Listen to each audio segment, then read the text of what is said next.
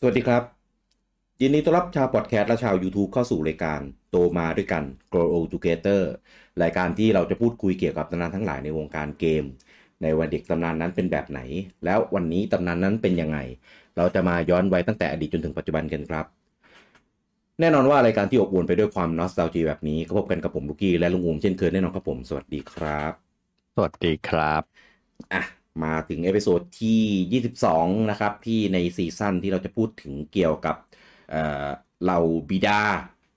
เนี่ย อืม พระบิดาผู้เริ่มก่อตั้งร่วมก่อสร้างในการสร้างเกมในตำนานนะครับ นะครับ ก็คราวที่แล้วเราพูดไปถึงมิยาโมโตะชิเกรุ ครับ เนี่ยนะครับอันนี้ก็เป็นบิดาของทางฝั่ง Nintendo เขานะครับอ่าก็สร้างผลงานมากมายอย่าง Mario Zelda อะไรอย่างนี้ อืม อันนี้เรามาถึงบิดาอีกคนหนึ่งกันบ้างครับ ซึ่งแน่นอนว่าสาย RPG นะ อืม นะครับแน่นอนว่าไม่มีใครที่ไม่รู้จักเขานะครับกับอ่าสกังุจิฮิโรนบุ ฮิโรบุสาคางูจิ อ่าฮิโรนบุสกังุจิครับผม ก็จะไม่พูดถึงเลยก็ไม่ได้ เพราะว่าใครเป็ อื น ม แฟนรายการเราก็จะรู้ว่าเราก็พูดถึงไฟนอลแฟนตาซีตลอด เออไม่ไม่ไม่ค่อยเป็นแฟน ซีรีส์ ไม่ค่อยเป็นแฟนเท่าไหร่ เลยเออไม่ค่อยไม่ค่อยไม่ค่อยแฟนเลย ไม่ค่อยอวยเลย เออ ไม่ด่าเลยด้วยนะ เออ เพราะฉะนั้นซีรีส์นี้ครับซีซั่นนี้ก็จะขาดป๋าฮิโรนบุสาคางูจิไปไม่ได้ ใช่ อ่ะ ก็เวลาพูดถึงบิดาเกมเนี่ยก็จะเป็นคนแรกๆเสมอที่โผล่ขึ้นมาในในในฐานะแบบคนที่เหมือนอะไรอะทิ้งผลงานทิ้งประวัติศาสตร์ ทิ้งอะไรไปเนี่ยให้กับเกมเมอร์ในในสมัยนู้นจนถึงปัจจุบัน ครับ เออก็เท่าที่พี่ดูข้อมูลมาปีนี้นะครับป๋าก็อายุ 60 หกสิบแล้ว อ่าอายุหกสิบนะครับ แกเกิดหนึ่งเก้าหกสองนะครับซึ่งเอาจริง ๆ นะ คืออย่างบิดาอะไรเงี้ย คือเห็นว่าเขาสร้างเกมมานานนะ เราก็คิดว่าวิอายุน่าจะแบบ เยอะแบบเยอะมากอะระดับแบบเจ็ดสิบ70 กว่าอะไรเงี้ย เออ ไปดูเอ้ยหกสิบเองอะแบบเพิ่งเพิ่งหกสิบปีนี้เองอะ ใช่ใช่คนคนพวกนี้เขาเรียกว่าไง ทำงานเร็ว ทำงานเร็วทำงานตั้งแต่อายุยังน้อย แล้วก็มีโอกาสเติบโต มีโอกาสสร้างผลงานตั้งแต่ในช่วงแรก ๆ ที่ทำงานเลยอย่างอย่างเทปที่เออเอพิเอพิโซดที่แล้วอย่างของป๋า เออจิเกรุ มิยาโมโตะอย่างเงี้ยเออหรือ อ่า อย่างป๋าอุจิวันนี้ก็ดี คือถ้าไปเช็คดูเนี่ยก็คือ ผลงานสร้างชื่อเนี่ยทำกันขึ้นมาในช่วงอายุ 20ปลายๆ30 ต้นๆเท่านั้นเอง อ่า ใช่ เพราะฉะนั้นแบบนั่นแหละก็เลยเขาเรียกว่า มันก็เป็นผมว่ามันเป็นมันเป็นมันเป็นชะโชคชะตาของคนด้วยแหละคนมันจะดังอะ่ะ อืม เออเพราะฉะนั้นแบบมีโอกาสมันก็จะได้รับโอกาสเข้ามาเร็ว แล้วก็สามารถที่จะคว้าโอกาสสร้างผลงานที่มันโด่งดังขึ้นมาได้ในเวลาอันเร็วรวดเร็วอะไรเงี้ยมันก็เลยแบบ อืม สร้างชื่อเสียงขึ้นมาได้ ก็เลยอยู่ในวงการมาได้เนิ่นนาน ทีนี้จริง ๆ ก็อาจจะพูดได้ว่าสมัยนั้นน่ะ อุตสาหกรรมเกมมันยังไม่ใหญ่ไงมันเพิ่งเหมือนมันเพิ่งเริ่มต้นได้ไม่นานน่ะ อืม เพราะฉะนั้น มันไม่มีมันไม่มีคนที่มีประสบการณ์ มันไม่มีคนที่มีโน้ตฮาวมันไม่มีตัวเก่าเนาะเพราะฉะนั้นมันโอกาสมันเลยเปิดกว้างไงให้คนหน้าใหม่ๆอ่ะเข้ามาทำเพราะฉะนั้นเนี่ยแหละ พวกพระบิดาที่เราจะยกมาพูดในในในซีรีส์ในซีซั่นเนี้ยส่วนใหญ่ก็จะเป็นเนี่ยแหละเป็นคนที่ประสบความสำเร็จตั้งแต่ช่วงต้นของอาชีพ อืม เออเพียงแต่ว่าการที่จะก้าวขึ้นมาเป็นตำนานได้เนี่ยหมายความว่าคุณต้องสักเซสตลอดอะ่ะคุณต้อง อืม สร้างผลงานออกมาอย่างต่อเนื่อง แล้วก็แบบผลงานมันต้องมีคุณภาพตลอดมันถึงจะได้รับการยอมรับอะว่าแบบโหเป็นตำนานของวงการอะไรเงี้ย อืมอืมอืมใช่ ไอ้ประเภทที่แบบทำออกมาดังเกมเดียวสองภาคอะไรอย่างเงี้ยก็อาจจะไม่ได้ไม่ได้บรรจุอยู่ในซีรีส์นี้ เราไม่ได้พูดถึงใครใช่ไหมอันนี้ เปล่าเปล่าเปล่าที่พูดทั่ วๆไป ผมก็เลยกำลังนึกเอ๊ะใครอะที่มันทำมาแล้วมันดัง ที่สุด ไม่มีไม่มีไม่ไม่ได้มีรับลมคมในอะไรทั้ง อ๋ นั้น อโอเคโอเค เออ เออผมว่าเราเราเราทำรายการกันมานานเกินจนแบบพอพูดอันนี้ออกมาเราแบบต้อง เอ๊ะแบบมัน เออ อะไร ต้อง แฝงอะไรไว้หรือเปล่า เออต้องเอะ เอออ่ะก็ก็หมายความว่าคือเมื่อก่อนนะด้วยความที่อ่าวงการเกมมันเพิ่งตั้งไข่ไม่นานอ่า อืม คนที่จะมีโอกาสเข้าไปได้สร้างผลงานอะไรอย่างเงี้ยก็ยังมีอยู่ไม่เยอะเออคนที่คนที่ได้เข้าไปก็คือจะเป็นคนที่แบบเก่งจริง ๆ มีความสามารถจริง ๆ อะไรอย่างนี้ อืม เออทำอะไรมาแล้วก็โดดเด่นคือคือจริงๆอ่ะถ้าบางคนฟังอาจจะเอะใจว่าเอ๊ะแต่งี้ก็แปลว่าคนเมื่อก่อนนี่ก็จริง ๆ ก็ไม่ได้เจ๋งมากหรือเปล่าเพียงแต่ว่าคนที่จะเข้าไปทำงานมันไม่เยอะก็ไม่ได้ไม่ได้แปลความว่าอย่างนั้นนะ ไม่ใช่อย่างนั้นหรอกเพราะลองนึกดูสิตอนเด็กๆอ่ะเกมมันก็ออกมาเยอะนะซีรี เยอะ ส์แบบแฟรนไชายเกมมันออกมาเยอะ แต่ว่า อืม ที่มันสามารถฟันฝ่ามาจนถึงทุกวันนี้ได้ จริงๆมันก็มีไม่ได้เยอะขนาดนั้นนะครับ อ่าใช่ เออลองไล่ไปดูเนี่ยก็จริง ๆ ไปฟังรายการคุยเกมแก่ตัวมาด้วยกันของเราจริง ๆ ก็วนกันอยู่ไม่กี่ซีรีส์อ่ะ เออ ใช่ป่ะเพราะฉะนั้นแบบซีรีส์ที่มันแบบเออมันมันมันนับว่าเป็นตำนานจริง ๆ มันมีมันมีไม่ได้เยอะนะ คืออันนี้ที่ที่เราพูดตำนานในที่นี้เราหมายถึงแบบอยู่มาเป็น 20 30 ปีนะไอ้ประเภทแบบเกมเกมดังเกมดีแต่แบบเพิ่งเกิดขึ้นมาได้ไม่นานมันเราไม่ได้จัดมันอยู่ในหมวดนี้นะ อ่าใช่ เออ อันนี้คือแบบตำนานจริง ๆ อ่ะ เราถึงได้แบบ ใช่ หยิบยกเออกมาพูด ใช่ ม หรือเอาจริงๆมันจริงๆมันอาจจะมีซีรีส์ที่มันเป็นตำนานกว่านี้ก็ได้เพียงแต่ว่าเราพวกเราอ่ะไม่ได้มีประสบการณ์กับมันไงอย่างที่ผมเคยพูดอ่ะซีรีส์เกมบางซีรีส์อ่ะไม่ดังในไทยเลยคนไทยไม่รู้จัก อ่าอ่ แต่ถ้าไปแต่ถ้าไปอยู่ในคอมมูนิตี้ต่างประเทศอย่างเงี้ยโอ้โหอวยกันเหลือเกินอะไรเงี้ย อ่าใช่ บางทีก็แบบอ้าวมีซีรีส์นี้ด้วยเหรอทำไม อ่า อยู่เมืองไทยไม่เคยเห็นเลย เออเออเอ อ่า อเออใช่ก็แต่ว่า แต่ว่าอันเนี้ยคือเราก็ต้องยอมรับจริง ๆ ว่าซีรีส์อย่าง อ่า อย่าง Final Fantasy อย่างเงี้ยคือแบบ อืม โอ้โห คือ คือมันระดับแบบตำนานจริงๆอ่ะ คือมันแล้วมันก็อยู่มานานมากอ่ะซีรีส์เนี้ย ใช่แล้วมันแบบมันระดับโลกอะ่ะ มันขาย อ่า ได้ทั่วโลกมันไม่ได้แบบดังอยู่แค่รีเจียนใดรีเจียนหนึ่งอ่ะ ใช่ อ่า ถึงแม้ว่าปัจจุบันนี้ เอ่อจริงๆจริงๆคุณคุณค่าของซีรีส์มันอะของของตัวชื่อมันอะก็ยังมีคุณค่าอยู่สูงมากนะ ใช่จริง เออ ๆ ทุกวันนี้ถึงแม้เราจะชอบ เราจะชอบเอามาแซวกันนะนะ อ่า ว่าเออเดี๋ยวนี้เราก็ไม่ค่อยไม่ค่อย ไม่ค่อยที่จะว้าวหรือติดตามอะไรมันเท่าไหร่แล้ว เพียงแต่ว่าจริง ๆ อันนั้นก็มุมมองเราไงในฐานะแฟนรุ่นเก่าอ่ะ อ่าอ่า เออเราก็มองว่าภาคใหม่ ๆ มันมันไม่ตรงจริตเราอะ่ะ เรา อืม ชอบภาคเก่าๆมากกว่าอะไรเงี้ย แต่ในขณะเดียวกันแฟนรุ่นใหม่ ๆ คนรุ่นใหม่ ๆเขาก็ชอบภาคใหม่ ๆ กันนะ เออ เอ ครับ อเพราะฉะนั้นมันก็มันก็เป็นเรื่องของนั่นแหละนานาจิตตังอะ่ะแต่ถามว่า คือสำหรับเราเราอาจจะมองว่าคุณค่าของมันลดลง อืม เอ่อในฐานะแฟนรุ่นเก่า แต่สำหรับคนอื่นๆเขาก็มองว่ามันยังมีคุณค่าสำหรับเขาอยู่เอออ ม ยอดขายอะไรมันก็ยังไปได้ดีอยู่ เห็นยอดขาย อืม สิบห้าแล้วแบบ อืม เอออะไรเงี้ยเราด่ากันยับเลย แต่มันก็ขายได้แบบ เออ ไม่ใช่น้อยอ่ะ เออ เออมันก็นะ มันก็มันก็ยังก็ก็เรียกได้ว่ามันก็ยังเป็นซีรีส์ที่ อ่า ได้รับการยอมรับในวงกว้างอยู่ดีอ่ะ อืม อืม ใช่อ่ะก็จริงๆอ่ะปัจจุบันเนี่ยถึงแม้ป๋าเอ่อสกังกูจิเนี่ยก็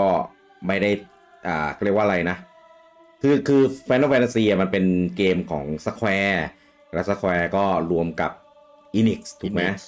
อ่าก็ปัจจุบันนี้ป๋าก็ไม่ได้อยู่ดูแลซีรีส์ของตัวเองแล้วคือถึงแม้ป๋าจะเป็นคนปลูกปั้นคนสร้างคนทำให้มันดังขึ้นมา แต่ว่าก็ผลงานเนี่ยมันอยู่ในอ่าเขาเรียกว่าอะไรนะ มันเป็นสิทธิ์ เป็น ของบริษัท เออมันเป็นของทางสแควร์เขาอะทางสแควร์อินิกเขาอะ อืมเพราะฉะนั้น เออ แบบถึงแม้ป๋าจะออกจากบริษัทไปแล้ว แต่ก็ อ่า ตัวเกม อ่า เครื่องหมายการค้าทรัพย์สินทางปัญญาต่างๆมันก็ยังเป็นของบริษัทอยู่เพราะฉะนั้นป๋าก็ทำมาหากินอะไรกับ Final Fantasy ไม่ได้แล้ว เออแต่เอาติดตัวเองไปได้แค่ตำนานเท่านั้นเอง ได้แค่เครดิต ว่าเป็นคนทำภาคเก่า ใช่ ๆอืมแต่ก็ก็เรียกว่าไอ้คำว่าเครดิตในที่นี้ถือว่าผมว่าผมมองว่าป่าแค่เป็นคนที่ได้เครดิตสูงมากคนหนึ่ง อืม ในบริษัท อืม เพราะว่าจากที่ผมไปเช็คข้อมูลมาเนี่ย คือถึงแม้ช่วงแรกๆที่แกลาออกเพิ่งลาออกจากบริษัทไปอ่ะ อืม ก็คือไม่ได้มีส่วนร่วมอะไรกับกับกับเกมการพัฒนาเกมในในสแควร์อินิกแล้วอ่ะ อ่า แต่ว่าหลาย ๆ เกมก็ยังใส่ชื่อแกเข้าไปอยู่ใน end credit อ่าประเทศกูทีอะไรอย่างนี้ ใช่ หรือแม้กระทั่งในฐานะที่ว่าเป็นผู้สร้างซีรีส์นี้ขึ้นมาอะไรเงี้ย อืม ก็คือเป็น เออ การให้เกียรติกันนะ พอหลังๆไฟนอลผมไม่ได้แบบไปส่องเครดิตเลยว่าว่าแบบมีชื่อแกขึ้นอยู่ในนั้น เออ หลัง ๆ ผมเล่นไม่จบไง end credit ไม่เคยขึ้นเลย ยิ่งกว่าผมอีกกันเนี่ย เออ คืออย่างนี้ไปไปไปไปเช็คข้อมูลมาคือว่า ครับ การที่การที่ซากากุจิแกออกจากบริษัทเนี่ยมันมันเป็นเรื่องของการจบไม่สวยอะ่ะ อ่าใช่ อ่า ก็คือเอ้ยเดี๋ยวเราค่อยเล่าไปตามตามไทม์ไล ตามไทน์ม์ไลน์ ดีกว่าเออแล้วเดี๋ยวค่อยแทรกตรงนี้เข้าไป เออเออเอออ่ะก็ป๋าเนี่ยเข้าเป็นอ่าทีมงานเข้าเป็นพนักงานว่างี้ละกัน อืม ของทาง ค ส รับ แควร์เนี่ยในปี 1983 อืม เนี่ยนะครับก็อ่าแล้วก็สุดท้ายก็ออกมาตอนปี 2003 อืม ก็ตีง่ายๆว่า20 20ปี ปี 20 ปี อืม เออคือกับพนักงานคนหนึ่งกับบริษัทสัตว์หนึ่งแบบ 20 ปีคือแบบโหนานมากนะ นานนาน ผมนึกภาพในการทำเราทำงานที่ใดที่หนึ่งสัก 20 ปีแบบ ไม่ออกเลยอะว่าคือ เอ อ อ เราเราจะอยู่ในแบบในฐานะอะไรแบบไหนยังไงวะเนี่ย อืม อืม คือ แล้วยิ่งที่เป็นคนที่มีผลงานโดดเด่นอย่างเงี้ยนะยี่สิบปีนี่มันคือแบบมันมากขนาดที่ทำให้ขึ้นไปเป็นผู้บริหารระดับสูงได้อ่ะ เออใช่ อืม ก็ก็เอาจริงๆ ก็เป็นคนที่สามารถกำหนดทิศทางกำหนดจิตาของซีรีส์ได้อะว่างั้น อืม เออนะครับก็คือก็ผลงานหลักหลักๆสร้างชื่อของแกเลยเนี่ยก็ซีรีส์ตระกูล Final Fantasy ครับ อ่านะครับ คือตอนนั้นน่ะก็มีได้ยินชื่อกันว่าเหมือนแบบ อันเนี้ยไม่รู้จริงไม่จริงนะ เพราะเห็นมีหลายก็มีหลายคนเริ่มมาคานว่าเรื่องที่เขาพูดมาว่า การสร้าง Final Fantasy ตอนนั้นน่ะมันเป็นเรื่องแบบเป็นเป็นเรื่องไม่จริงอะไรเงี้ยที่ว่าตอนนั้นน่ะทางสแควร์เนี่ยก็ประสบปัญหาย่ำแย่ทำเกมทำอะไรมาก็ขายไม่ได้อ่ายอดขายบริษัทก็ตกบริษัทแบบจะเจ๊งแล้ว อ่า เออ ฮะ แล้วป่าก็คิดเหมือนแบบไอเดียเป็นแบบ Final Fantasy ก็คือเป็นแบบเนี่ยเป็นเกมสุดท้ายแล้ว ของของบริษัทเออถ้าเกมนี้แป๊กก็คือ ก็คือจะจะปิดบริษัทแล้วอะไรประมาณนี้ อ่าอ่า เออใช่ ก็คือเราอะจำมาไว้อย่างนี้สำหรับโคเกมเมอ ใช่ ร์ยุคเรา ข้อ อะ มูลข้อมูลสมัยก่อนที่ ใช่ แบบปล่อยปล่อยกันออกมา นี่แต่ เออ ว่าข้อมูลอัปเดตที่เราไปเซิร์ชกันมา เออ นคนละเรื่องเลย เออเออเขาว่าไง เขาบอกว่าจริง ๆ แล้วอ่ะช่วงนั้นน่ะ บริษัทไม่ได้ย่ำแย่อะไร อ่า ทำเกมออกมาขายได้ อืม เพียงแต่ว่าอาจจะไม่ได้ไม่ได้ไม่ได้ปังมากก็คือขายได้เรื่อยๆอ่ะ อ่า แต่ไม่ไม่ได้เจ๊งอ่ะ ครับ เอออ ม เพียงแต่ว่าไอ้ที่ว่าเป็น Final Fantasy เป็นจะเป็นเกมสุดท้ายเนี่ยไม่ใช่ไม่ใช่เกมสุดท้ายของบริษัท อืม แต่เป็นเกมสุดท้ายของตัวป่าแกเอง เกมสุดท้ายของป่าเอง เออเพราะว่าถ้าไปย้อนดูประวัติเนี่ยคือแกดรอปเรียนมหาลัยมาแกเรียนไม่จบ อืม อ่าแกดรอปเรียนมหาลัยเพื่อมาทำงาน เพราะว่า อืม จริงๆ มันเป็นเรื่องจับพลัดจับผลูมากคือเดิมอะแต่ไหนแต่ไรอะแกไม่ได้อยากเข้ามาคล้องแวะกับการพัฒนาเกมเท่าไหร่ อ่า อ่าแต่ว่าช่วงที่เรียนมหาลัยอะแกเรียนคอมพิวเตอร์ไซน์ อ่าคอมไซ อ่าแล้วแกอยากซื้อเครื่องคอม แล้วแกไม่มีตังค์ อ่า แกก็เลยหางานพิเศษทำ โอ้ แล้วก็มาจับพลัดจับผลูเข้ามาทำงานพิเศษอยู่ที่สแควร์เพื่อนชักชวนมา อ่าอ่าอ่า แล้วอีท่าไหนไม่รู้ตอนแรกกะเข้ามาทำพาร์ทไทม์เพื่อเก็บเงินซื้อคอมกลายเป็นว่าทำยาวเลยครับ เออทำทำมา 20 ปีอ่ะ เออ แต่ว่าไม่ช่วงนั้นน่ะ ช่วงนั้นคือเหมือนแกทำมาได้หลายนะผมไม่แน่ใจว่ากี่ปีอะแต่นานอะ อืม เออ แล้วแกเลยตัดสินใจว่า แกจะทำไฟนอลแฟนตาซีภาคแรกเนี่ยเป็นเกมสุดท้าย อ่า เออ ถ้าภาคถ้าเกมเนี้ยไม่แบบไม่ประสบความสำเร็จอย่างที่แกตั้งใจไว้เนี่ย อ่า แกจะเลิกทำเกมกลับไปเรียนมหาลัยต่อก ลับไปเรียนต่อ เออ อ่าอ่าอ่า ปรากฏดัง ปรากฏดัง คือตอนนั้นนะก่อน ก่อนหน้าเนี้ยมันมีดาร์กเควสออกมาก่อน อ่า อ่า นะครับ ก็คงอยากได้เกมที่แบบอารมณ์เหมือน เหมือนประมาณดาร์กเควส ครับ อ่าอ่าในแบบของตัวเอง เออ ก็ปรากฏว่าดัง อืม ดังมากคือ คือเกมมันเหมือนมันพัฒนาจากดาร์กเควสไปอีกระดับหนึ่งอะว่างั้น หนึ่งอะใช่เรียกว่าอ่ะพูดพูดแบบเป็นกลางนะ เออ ในฐานะแฟนของทั้งสองซีรีส์ เออ ดาน ออ เควสภาคแรกกับไฟนอลภาคแรกถ้ามาเทียบกันเนี่ย ดานเควสเทียบไม่ติดเลยนะ เออ เรื่องของกราฟิก เรื่องของระบบ เรื่องของดนตรีเกม อ่า เพลย์คือแบบทุกแง่ดานเควสภาคแรกสู้ไฟนอลไม่ได้เลย ดังเควสภาคแรก สักก็อย่าง คือมีฮีโร่ตัวเดียว ใช่มี เออ มอนตัวเดียวสู้กันหนึ่งต่อหนึ่ง อ่า เออไฟนอลนี่ทีเดียวทีฮีโร่สี่ตัว สี่ตัวมีจ็อบมีคลาสให้เลือก อ่า มี มี คลาสเชนได้ อ่า เออ แล้วก็มอนนี่โผล่มาเต็มเลย เต็มเลย อืม แล้วก็ร้านเควสต้องจดพาสเวิร์ด อ่า ไฟนอลไฟนอลเซฟได้ เป็นระบบเซฟในตลับ อ่า อืม ดาร์กอนเควสยังต้องเล่าเรื่องด้วยตัวหนังสืออยู่ อ่า ไฟนอลนี่เป็นเป็นเขาเรียกว่าอ่ะบรรยายเรื่องด้วยวิชวลด้วยภาพได้ อ่า ใช่ อ่ะคือสไปรท์ของตัวผู้กล้าในดานเควสหนึ่งอ่ะตอนเดินบนเวิลด์แมปอ่ะ อ่า หันซ้ายหันขวาไม่ได้ด้วยซ้ำ เออ หันหน้าทางเดียว หันหน้าทางเดียว เออ แค่ขยับ เออ ขยับเอา เออซึ่งก็ก็ก็ก็เข้าใจได้ไฟนอลมันทำทีหลังไงมันก็ทำให้ดีกว่าได้อ่ะเพียงแต่ว่าในระยะเวลาอันสั้นน่ะคือไฟนอลภาคแรกเนี่ยออกหลังดานเควสหนึ่งอ่ะ อ่า แค่ปีเดียวนะครับ อ่า เออหมายความว่าเมื่อเห็นดาร์ q เควสออกมาเนี่ย ทีมงานของป๋าซาคางูจิเนี่ย ใช้เวลาแค่ปีเดียวอะพัฒนาเกมให้มันแบบยกระดับขึ้นไปอีกอีกเลเวลหนึ่งได้อะ อ่า เออในทุกๆด้านทุกๆ แง่เลยก็แบบเออก็เจ๋งจริง ๆอะ อืม ก็ถือว่าโอเคนะ ใช่คือ โอ้ยเอาจริงมันเป็นมันเป็นซิกเนเจอร์เลยอะเอลิเมนต์หลาย ๆ อย่างในไฟนอลภาคแรกคือมันเป็นซิกเนเจอร์ที่แบบ จดทำให้คนจดจำอ่ะแล้วมันใช้ต่อๆกันมาในภาคหลังๆอ่ะจนมันกลายเป็นแบบเป็นภาพจำเลยว่าเออเนี่ย ลักษณะแบบเนี้ยคือไฟนอลแฟนตาซี อืม ไม่ว่าจะเป็นแบบสปลายตัวละครในเกมอย่างเงี้ยที่มันเป็นตัว SD อ่ะ อ่า อันนั้นก็เป็นภาพจำเลยว่าแบบเออตัว SD แบบเนี้ยคือไฟนอล ใช่ อ่าหรือแบบคลาสอาชีพต่างๆอะไรเงี้ยมันก็แบบถ่ายทอดกันมาว่าอ่ะถ้าเป็นไฟนอลแฟนตาซีจะต้องมีมีนักลบนะ มีม้องมีมนต์ขาว มีมนต์ดำมนต์ขาวมนต์ดำนี่คือซิกเนเจอร์ของไฟนอลเลย อ่า ใช่ อ่า อะไรอย่างเงี้ย ก็เป็นสร้างสร้างเอกลักษณ์เป็นของตัวเอง ใช่ก็คือผมว่ามันมองในแง่ของการการดีไซน์อ่ะมันเป็นอะไรที่ แข็งแรงอ่ะ มันสร้าง อืม มันสร้างมันสร้างไอคอนขึ้นมาเหมือนกันอ่ะ คือสร้าง เออ สร้างสร้างแบรนด์สร้างเอกลักษณ์สร้างความยูนิคเป็นของตัวเองออกมา ถึงแม้จะเป็นเกม ใช่ใช่ เป็นเกม JRPG ที่ที่ไม่ได้ออกเป็นเกมแรก อ่าแต่มัน อ่า ก็สร้างเอกลักษณ์ของตัวเองขึ้นมา ใช่ คือในสมัยนั้นอ่ะ ตอนที่ผมได้เล่นไฟเอ่อตอนที่ผมได้เล่นไฟนอลครั้งแรกผมเล่นภาคสาม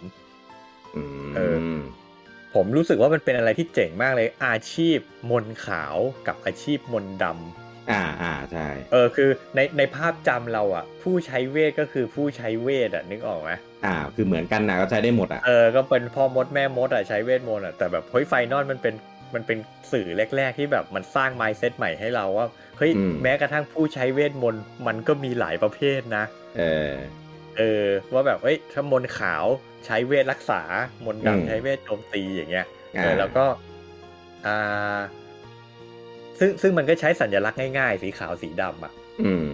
เออแล้วมันก็จะมีภาคสามมันมีคลาสมนต์แดง ซึ่ง อ่า ภาษาญี่ปุ่นก็เขียนว่ามนต์แดงจริงๆนะ ผู้ใช้เวทแดง อื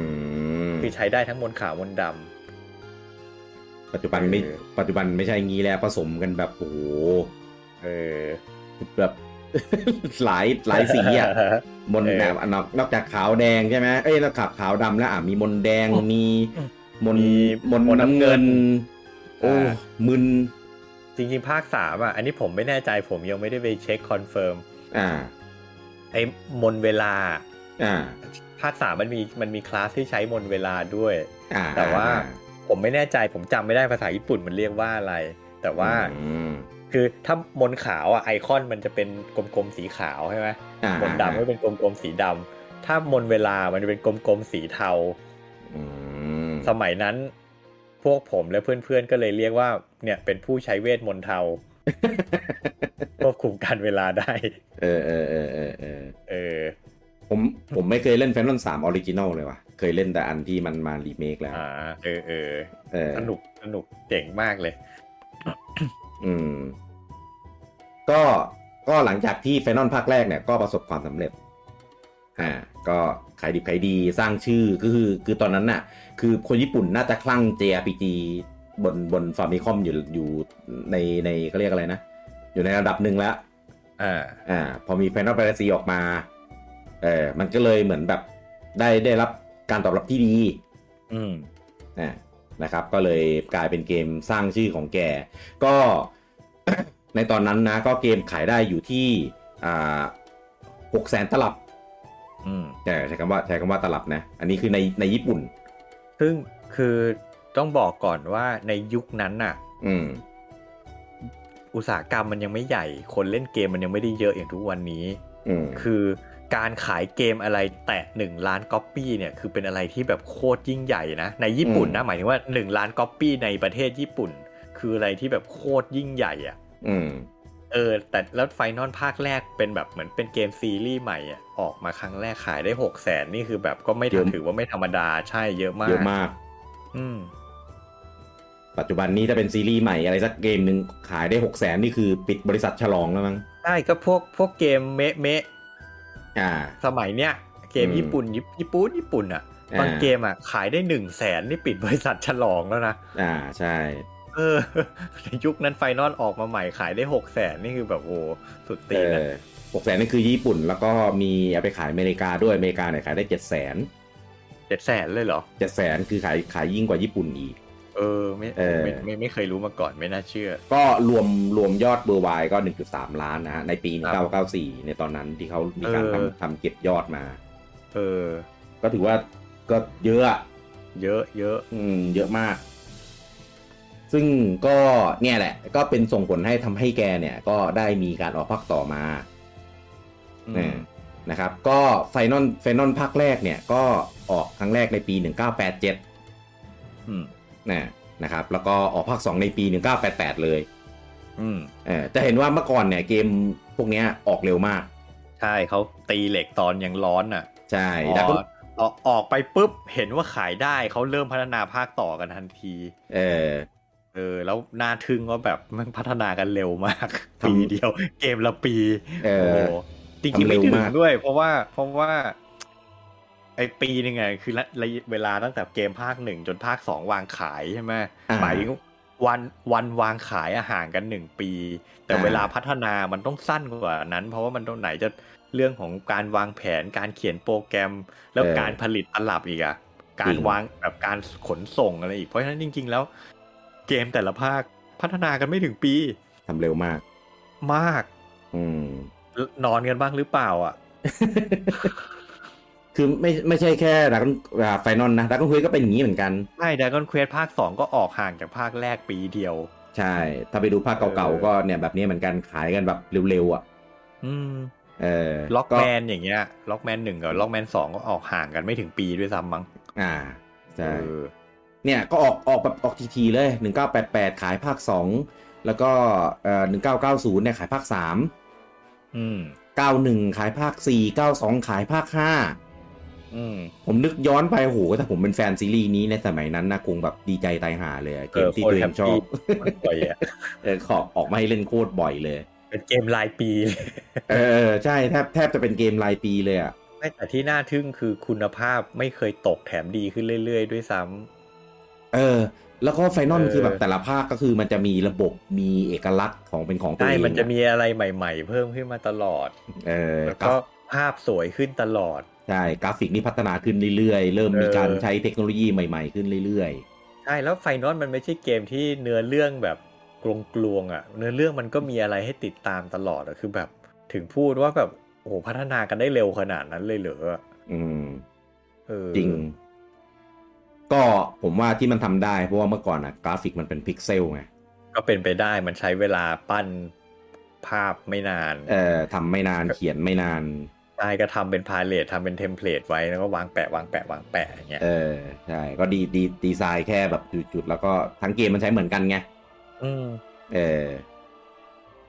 พอภาคหกเนี่ยออกหนึ่งเก้าเก้าสี่ อืม นะนะครับ แล้วก็ภาคเจ็ดที่เอ่อเกิดการเปลี่ยนแปลงนิดหน่อยอะไรเงี้ยตอนนั้น ซึ่งก็หนึ่งถึงหกมันลงตระกูลของ Nintendo มาตลอด อ่า อ่าหนึ่งสองสามอ่ะลงฟาร์มิคอม แล้วก็สี่ห้าหกก็ลงซูเปอร์ อืม อ่าพอเจ็ดก็หนีจากอ้อมอกปูไปอยู่ของ PlayStation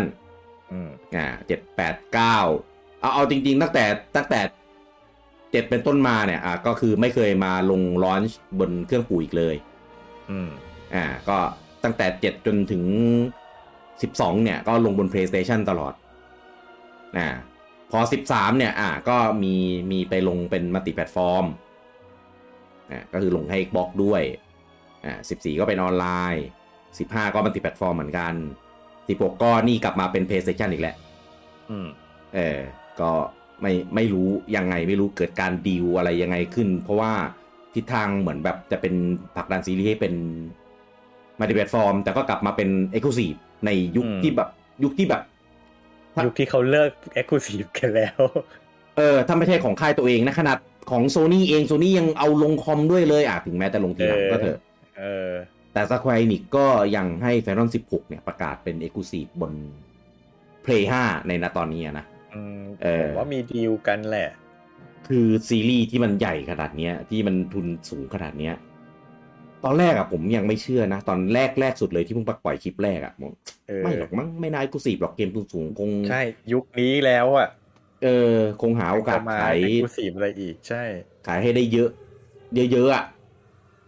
แต่กลับไปในกูสีผมเอ้ยคงคงดีลกันหนักมากแหละ เรื่องเนี้ยเอาจริง อืมก็อย่างที่เคยพูดนั่นแหละว่า ปัจจุบันโซนี่มีหุ้นอยู่ในสแควร์อินิกไง ๆอืม ผมว่าก็คงใช้นั่นแหละสายสัมพันธ์ตรงนั้นกันนะ อืม อืม อ่ะ เพราะว่าคือคือโซนี่มันก็ต้องหาทางสร้างจุดขายให้กับเครื่องตัวเองแหละ อืม ตอนนี้จุดขายเอาอันนี้ในมุมมองผมนะ จุดขายอย่างเดียวของเครื่อง p 5ตอนเนี้ย คือเกม e x c l u s i v e เท่านั้นเลยจริง อืม ๆ นอกเหนือจากนี้ไม่มีอะไรไปสู้ Xbox ได้สักอย่าง ใช่ไหมเพราะฮาร์ดแวร์ก็ก็ ฮาร์ดแวร์ก็สู้เขาไม่ได้ อ่านะ อ่ะ ฮาร์ด เก แว ม ร์ก็ มั สู้ ลติ ไม่ แพ ได้ ลตฟอร์มเกมมัลติแพลตฟอร์ม Xbox ก็ แสดงผลได้ดีกว่า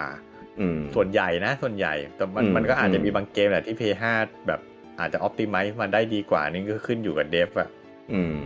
เออบริการก็สู้เขาไม่ได้ ราคาเกมก็แพงกว่าเขา ม อะไรเงี้ย เพราะฉะนั้นแบบเหลืออยู่ดักเหลือทางสู้อยู่ทางเดียวคือเกมเอ็กซ์คลูซีฟเท่านั้นน่ะ ก็เลยนั่นแหละผมว่าเขาเลยต้องไปดีล ดึง มาให้เป็นเอ็กซ์คลูซีฟก่อนน่ะ อืมอืมอืม แต่ผมเชื่อว่ามันเป็นแค่ไทม์เอ็กเพราะนิสัยสแควร์อินิกมันไม่ มันไม่ขายอยู่เครื่องเดียวหรอก แต่อย่างอย่างเจ็ดนี่ก็ยังไม่ลง Xbox นะ ลงแค่ PC 7R อ๋อ เออเออ เออไม่ไม่รู้เพราะอะไรยังไงเหมือนกัน อืม ทำไมทำไมถึงยังดึงเอาไว้อยู่ได้ ยังออกไม่ครบ เออ ก็ตอนแรกอะลงลงเพย์สี่ก่อนใช่ไหม อ่า อ่าแล้วก็มีเพย์ห้าเวอร์ชันอ่าอินเทอร์เกต อ่า แล้วก็มีไปลงเอพิก เออคือ ครับ ผมอันอันนี้อันนี้เป็นทัศนะผมนะ ครับ ผมว่าเดี๋ยวนี้ค่ายเกมมีกลยุทธ์การขายแบบใหม่ อ่า ถ้าวางขายทุกเครื่องพร้อมกันน่ะ คนจะซื้อรอบเดียว อ๋อ แต่ถ้าแบบลงเครื่องนี้เป็น e x c l u s i v e ก่อน แล้วพอผ่านไปอีกสักระยะหนึ่งค่อยไปลงอีกเครื่องหนึ่งอ่ะ มันอืมีม โอกาสที่คนจะซื้อซ้ำเว้ย อืมอืมอืมอืม โดยเฉพาะอย่างยิ่งเนี่ย ผมว่ามันเป็นโมเดลที่กินตังค์สองต่อ ตอนแรก e x c l u s i v e PlayStation ไปก่อนเพื่อให้แฟนอ่ะ พวกแฟนแฟนตัวจริงอ่ะซื้อซื้อซื้อซื้อซื้อใช่ไหม อืม แล้วพอหลังจากนั้นสักปี 2 ปีหลุดหลุดสัญญาเอ็กซ์คลูซีฟแล้ว อืม ไปขายลงเกมพาร์ทเลยไม่ต้องไม่ต้องไปขาย ไม่ต้องไปขายให้กับ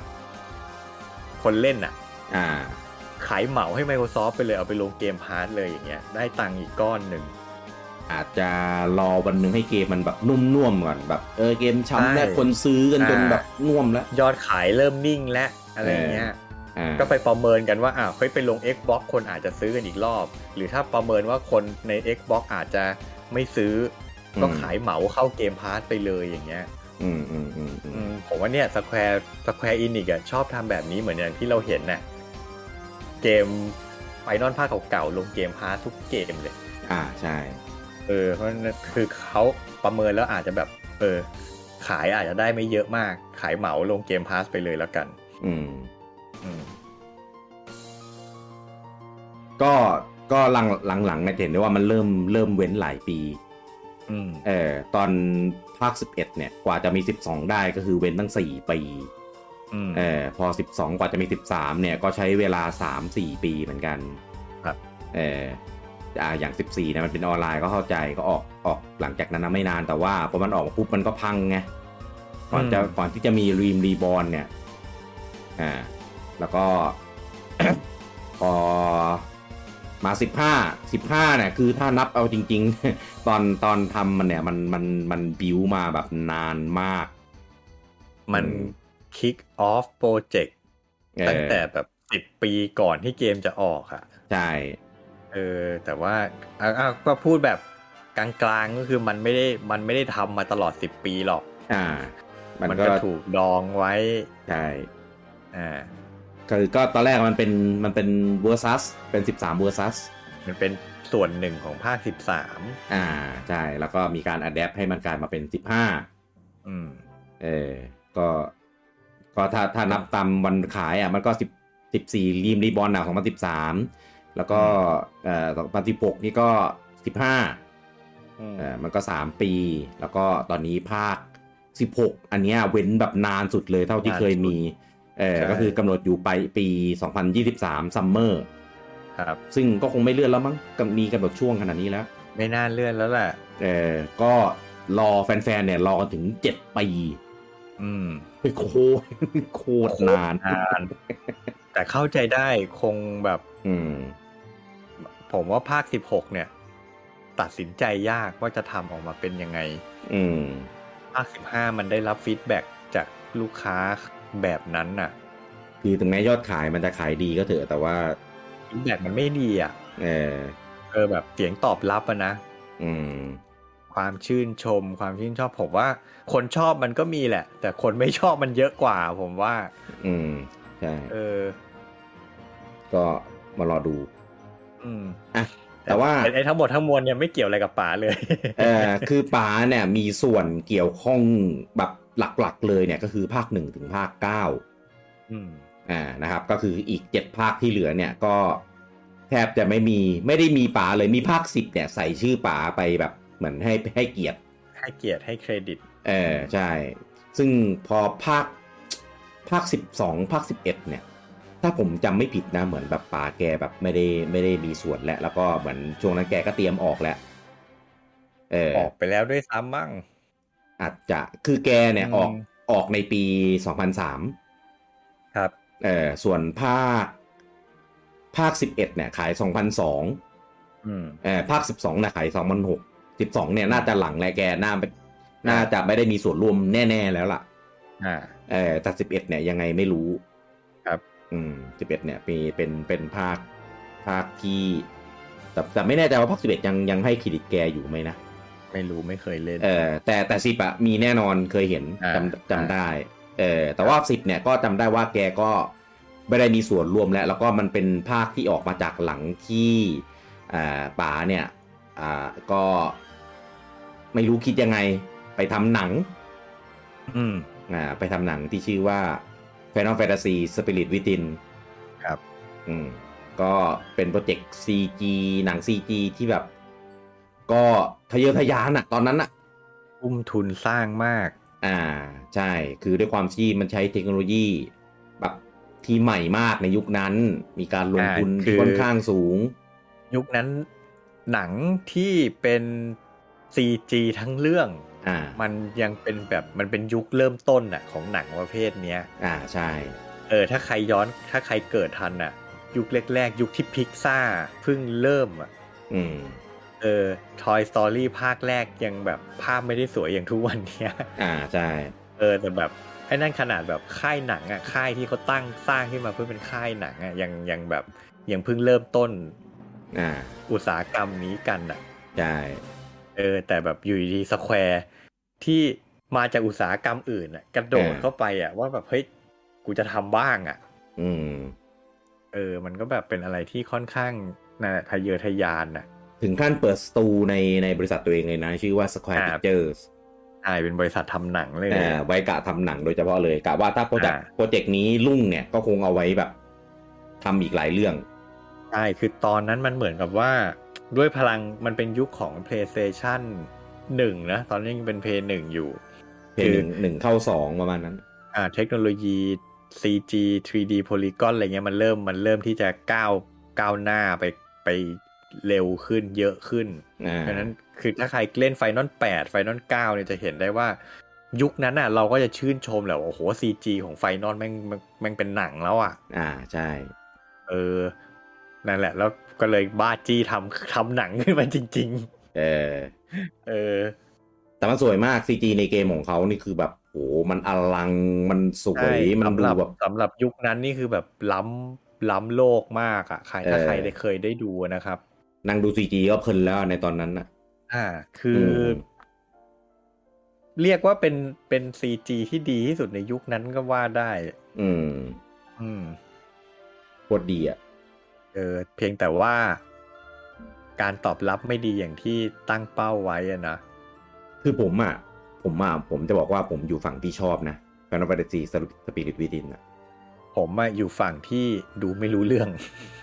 ตอนนั้นเอายอม ยอมรับเลยสารภาพเลยว่าไปดูแล้วก็ไม่เข้าใจ เออ เออ ไม่เข้าใจว่าหนังจะสื่ออะไร เออ มันดีฟมันดีฟมาก ใช่ใช่คือ ผมอะจนทุกวันเนี้ยผมยังพูดไม่ได้เลยว่าผมชอบหรือไม่ชอบ อืม เพราะผมดูไม่รู้เรื่องเลย เออแต่คือตอนนั้นอ่ะ คือผมว่าเป็นเป็น ผมจะบอกว่าเรื่องเนี้ยเป็นเรื่องที่ทำให้ผมชอบหนังซีจีนะ อ่ เพราะว่าเพราะว่ามันมันมันสวยแล้วมันเจ๋งมากจริงคือแบบโหนี่คือแบบ นี่คือไม่ใช่คนจริง ๆ นะ นี่มันคือภาพซีจีนะ เออ คือคืออย่างการ์ตูนซีจีเรื่องอื่นมันก็เป็นแบบเป็นตัวการ์ตูนอ่ะ ม เออแต่นี่คือแบบมันเป็นคนไง ครับ เออคือแบบมันสวยมากแล้วมันก็รู้สึกมันแบบมันเจ๋งมากการการเฉพาะงานภาพนะงานภาพงานวิชวลมุมกล้องอะไรเงี้ยคือมันเจ๋งมากจริง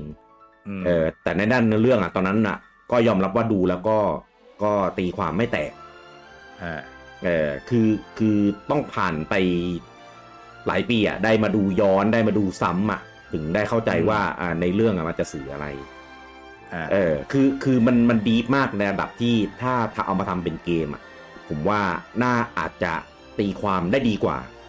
อ่าเพราะ เออ มีเวลาให้เราอยู่กับมันเยอะมีสามารถเล่ารายละเอียดได้เยอะ เพราะเกมมันเล่นนานไง ใช่ มันมีเวลาในการอธิบายโลกอธิบายเหตุผลไอ้อธิบายอะไรของมัน อ่า ไงเออแต่พอเป็นหนังเนี่ยมันเร็วไง ใช่หนัง เออ แล้วหนังหนังยุคนั้นมันไม่ได้ยาวเหมือนยุคนี้ อ่าใช่ชั่วโมงครึ่ ยุ ง ค นี่ หนั คือเต็มที่ สอง แล้ว ชั่วโมงสองชั่วโมงครึ่งเป็นเรื่องปกติแต่ยุคนั้นน่ะ คือแบบเหมือนเป็นเหมือนเป็นธรรมเนียมหรือเป็นระเบียบอะไรก็ไม่รู้หนังแม่งต้องห้ามยาวเกินชั่วโมงครึ่งอ่ะ เออไม่รู้โกคนดูเบื่อ หรือว่าทุนมันจะสูงหรืออะไรก็ไม่รู้อะ เออไม่รู้อ่ะ ทุกวันเนี้ยสามชั่วโมงเป็นเรื่องปกติมาก เออ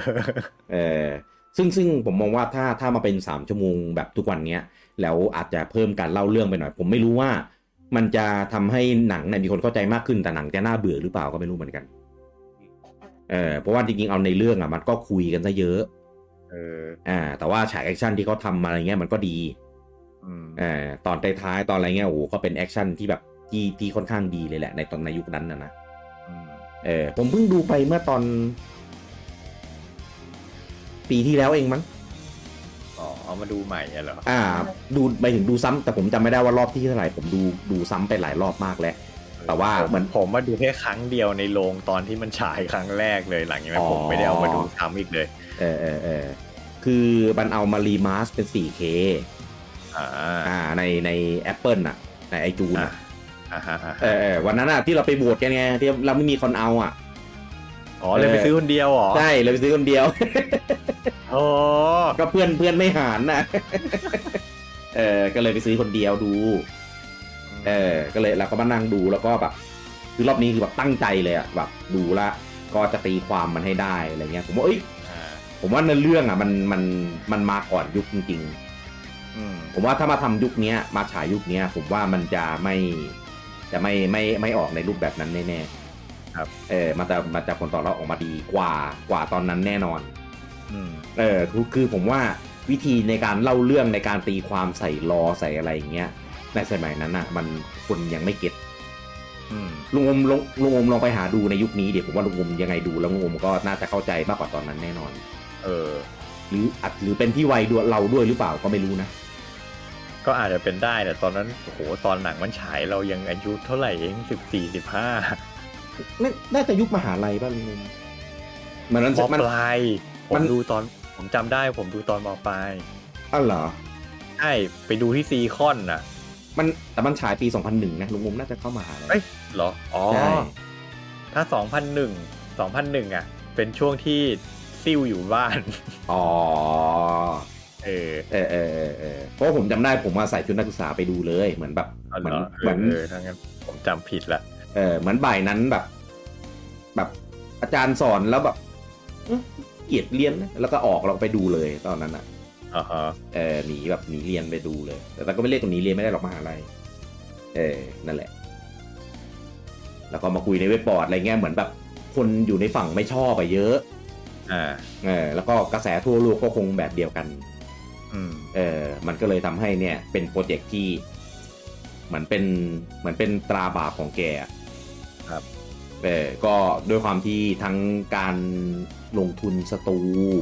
การลงทุนสร้างหนังเอ่อทุนโปรโมทอะไรต่างๆเนี่ยมันใช้ใช้บัตเจ็ตที่ค่อนข้างสูง อืม คืออย่างน้อยๆก็สูงกว่าการใช้ทำเกมในหลาย ๆ เกมในยุคนั้นนะว่าง่ายๆ อืม เออเนี่ยแหละ มันก็เลยเหมือนแบบพอลงทุนสูงแล้วผลตอบรับมันไม่ดีอย่างที่คาด เออก็เลยเหมือนทำให้เป็นเป็นรอยแผลในบริษัทสแควร์ อืม ก็ขาดทุนยับอ่ะ อ่าใช่ ก็หลายๆคนก็พูดพูดตลอดเลยนะว่าการที่ทำหนังเจ๊งเนี่ย ก็เป็นผลที่ทำให้สแควร์ต้องไปรวมกับอีดิกเออในในตอนนั้นคือ คือไม่รู้ว่ามันเกี่ยวข้องกันไหมแหละ แล้วตอนนั้นก็อีดิกก็ประสบปัญหาเรื่องเรื่องภายในบริษัทเหมือนกันเนี่ยที่เราเคยพูดไปอะ อืม เออ ก็เหมือนแบบจับพลัดจับผลูเออ เรามารวมกันดีกว่า เออ มารวมกันเราอยู่ช่วยกันแบบช่วยกันอยู่รอดดีกว่า ผมว่าน่าจะเป็นบริษัท บริษัทแรกเลยมั้งของญี่ปุ่นนะที่เกิดการแบบจอยเวนเจอร์กันขึ้นนะ อืม อันนี้ไม่แน่ใจแต่ก็ เออ แบบเป็นเป็นแรแรกไหมไม่รู้อ่ะแต่ว่ามันเป็นบริษัทใหญ่บริษัทดังไงแบบเหมือน อ่า ว่าในความทรงจำเราอ่ะถ้าถ้าถามถึงการควบรวมของบริษัทเกม อืม เราจะนึกถึงสแควร์กับอีนิกที่มันเป็นคนเป็นบริษัทแรก บริษัทแรก ของมันนั่นแหละ เออ เออ ก็เป็นการรวมกันที่ที่ใหญ่มากแล้วก็อิมแพควงการมากในตอนนั้น ครับ เออ แล้วก็มีป๋าซากางูจิเนี่ย เป็น อาจจะเป็นหนึ่งในส่วนเกี่ยวข้องที่มีผลที่ทำให้เกิดอันเนี้ยขึ้น อืม เออเหมือนเหมือนแกก็คงรู้สึกผิดแหละแกคงแบบการันตีเอาไว้เยอะว่า เอ้ยปังแน่นอน ม เออขายดีแน่ คนดูเยอะคนชอบแน่นอนอะไรอย่างเงี้ยเออด้วยความที่แกก็มีบทบาทมีมีมี power ในบริษัทเยอะไง อืม เออแกก็เลยเหมือนแบบ แบบ มีมีอำนาจในการแบบบอกอะให้ทำอะทำเถอะ อ่า เออเป็นเจ้าของโปรเจกต์นะ ดูแลเองขายดีแน่ อืม อ่าบริษัทก็คงเลยไว้ใจให้ทำอะไรอย่างนี้ ครับ พอปรากฏว่าก็ไม่ประสบความสำเร็จอย่างเท่าที่ควรว่างั้น อืม เออ ก็เหมือนเหมือนลงทุนไปประมาณร้อยสิบร้อยสี่สิบล้านนั้งแต่ได้มาแค่แปดได้มาแค่แปดสิบ อืม เออในในตอนนู้นนะไม่แน่ใจว่าปัจจุบันนะหลังจากที่แบบขายแผ่นขาย แบบให้สตรีมมิ่งแบบรีมงรีมาร์ทแล้วเนี่ย ทุกวันเนี่ยมันมันคืนทุนหรือยัง อืม เออแต่ว่าแต่ว่าหายไปตั้งขนาดนั้นน่ะ ขายไปตั้งเท่าไหร่หกสิบล้านน่ะ อืม เยอะมากนะในตอนนั้นน่ะ มาก เออดอ คือคือ ล้า มัน น นี่คือ มัน ดอ เอา ม ไป นะ สร้างหนังได้อีกกี่เรื่องไงทุนไอส่วนที่ขาดทุนเนี่ย เออสร้างหนังสร้างเกมได้อีกไม่รู้เท่าไหร่ เออ เออคือยุคนั้นนะคิดดูเกมอ่ะยังภาพประมาณไฟนอลเก้าอยู่อ่ะ อืม เออผมว่าทุนสร้างไม่น่าจะระระดับเนี้ย อืม เออแต่ขาดทุนไปหกสิบล้านอ่ะ ก็ถือว่าเยอะมาก อืม เออเยอะมากก็ ก็พอหลังจากนั้นเหมือนเหมือนแกก็เหมือนแบบเริ่มเป๋ๆนะ อืม เออ ใช่ เหมือนเหมือนตอนที่ตอนนั้นอะผมก็เคยอ่านบทสัมภาษณ์จากฟาร์มมิซือหรือที่ไหนสักที่หนึงอะแกก็เหมือนแบบ แกก็รู้สึกแบบเหมือนแบบ ยอมรับสภาพแบบว่า เออแบบ เออ ก็ก็คนแบบ ไม่ไม่แบบแบบไม่ชอบที่แกทำจริง ๆ อะไรประมาณเนี้ย อืม เออมีแบบขอตรงขอโทษ ขอโพยตามสไตล์คนญี่ปุ่นน่ะ อ่า เออเออก็ขอโทษแบบเออที่ทำให้แฟนๆผิดหวังอะไรประมาณนี้ ผมว่า เออ การที่แกออกจากบริษัทมันก็เป็นเป็นผลลัพธ์จากความผิดพลาดในเรื่องหนังนี่แหละ อืม เพราะว่าณตอนนั้นน่ะตำแหน่งแกในบริษัทก็ถือว่าเป็นผู้บริหารระดับสูงแล้วแหละ อ่า ใช่ ใช่ ไหม ใช่ แล้วคือแบบ อ่ะอันนี้ผมพูดแบบมุมมองคนทำงานนะ อืม โปรเจกต์หนังอันเนี้ย เป็นโปรเจกต์ที่เสี่ยงมาก อ่า หนึ่งนี่คืองานแรกในในในอุตสาหกรรมใหม่ เป็นถือว่าเป็นธุรกิจใหม่ของบริษัทอะ อืม เป็นงานแรกเป็นโปรเจกต์แรกในธุรกิจใหม่ แล้วเอาเงินไปลงเยอะมาก อืม นึกออกไหมคือแบบเฮ้ยทำลงทุนในธุรกิจใหม่ครั้งแรก แน่นอนความเสี่ยงมันต้องถูกประเมินไว้สูงอยู่แล้วเพราะหนึ่งคุณไม่เคยทำมาก่อน อืม คุณไม่มีโน้ตฮาวคุณไม่มีคอนเน็ชันคุณไม่มีอะไรเลยอ่ะ อืม เออแล้วแต่แต่กลับลงทุนไปสูงมาก อืม เออเพราะฉะนั้นแบบมันเป็นโปรเจกต์ที่มีแต่ คือถ้าประเมินความเสี่ยงอะมันจะทุกทุก ผมว่ามันมันมันมีความเสี่ยงสูงในทุกๆมิติเลยอ่ะ อืม อืมแล้วผู้บริหารก็ดันแบบโหผลักดันอย่างเต็มที่ว่าแบบเอาเอาเอาทำทำทำอย่างเงี้ย อืม คือจริง ๆ มันก็มองในเชิงบริหารผมว่ามันก็ไม่ค่อยไม่ค่อยถูกต้องอยู่แล้วอะอันนี้ อืม พูดกันแบบแบบคนทำงานนะ อ่า เออ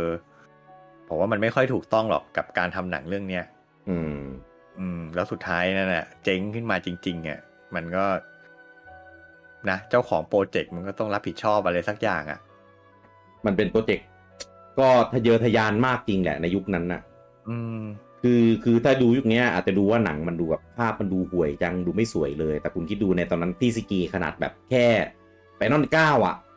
เออ แต่มีหนังเลเวลนี้ออกมาคือแบบโอ้โหแม่งแบบแม่งสุดๆอะใช้เทคโนโลยีใช้อะไรที่แบบ มันล้ำมากในตอนนั้น แต่พอล้ำมากมันก็แพงมากไง ใช่ เออแล้วพอผลตอบรับไม่ดีด้วยมันก็ก็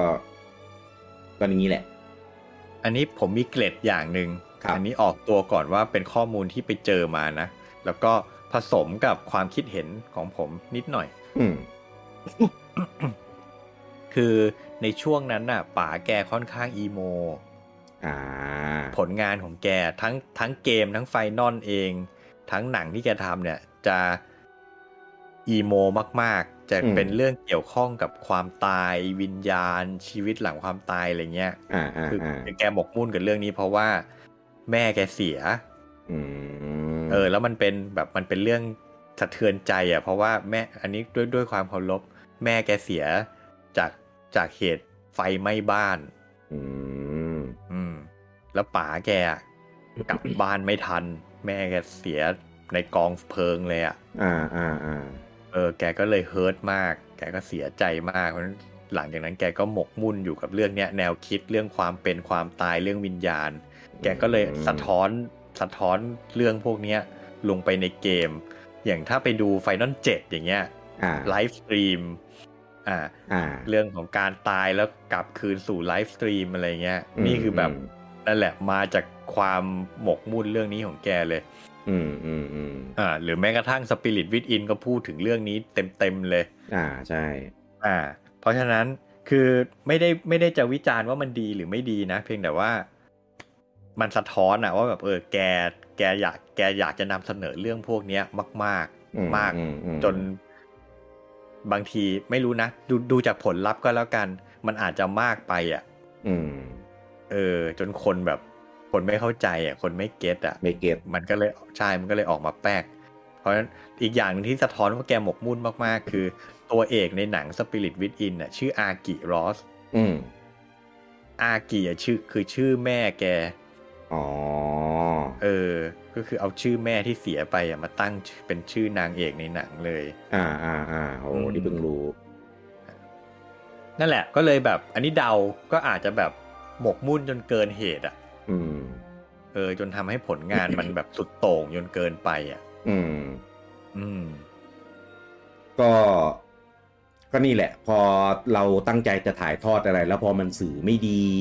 หรือสื่อไม่ตรงคนรับสารไม่เข้าใจ อ่ะ อ่า มันก็ก็ผลตอบรับเป็นอย่างนี้แหละ ไม่ไม่ใช่แค่หนังนะ เกมก็เป็น อืม เออบางเกมเล่นจนจบคือแบบจะสื่ออะไรวะเนี่ยจะบอกอะไรวะเนี่ย จริงๆไฟนอลสิบก็ยังมี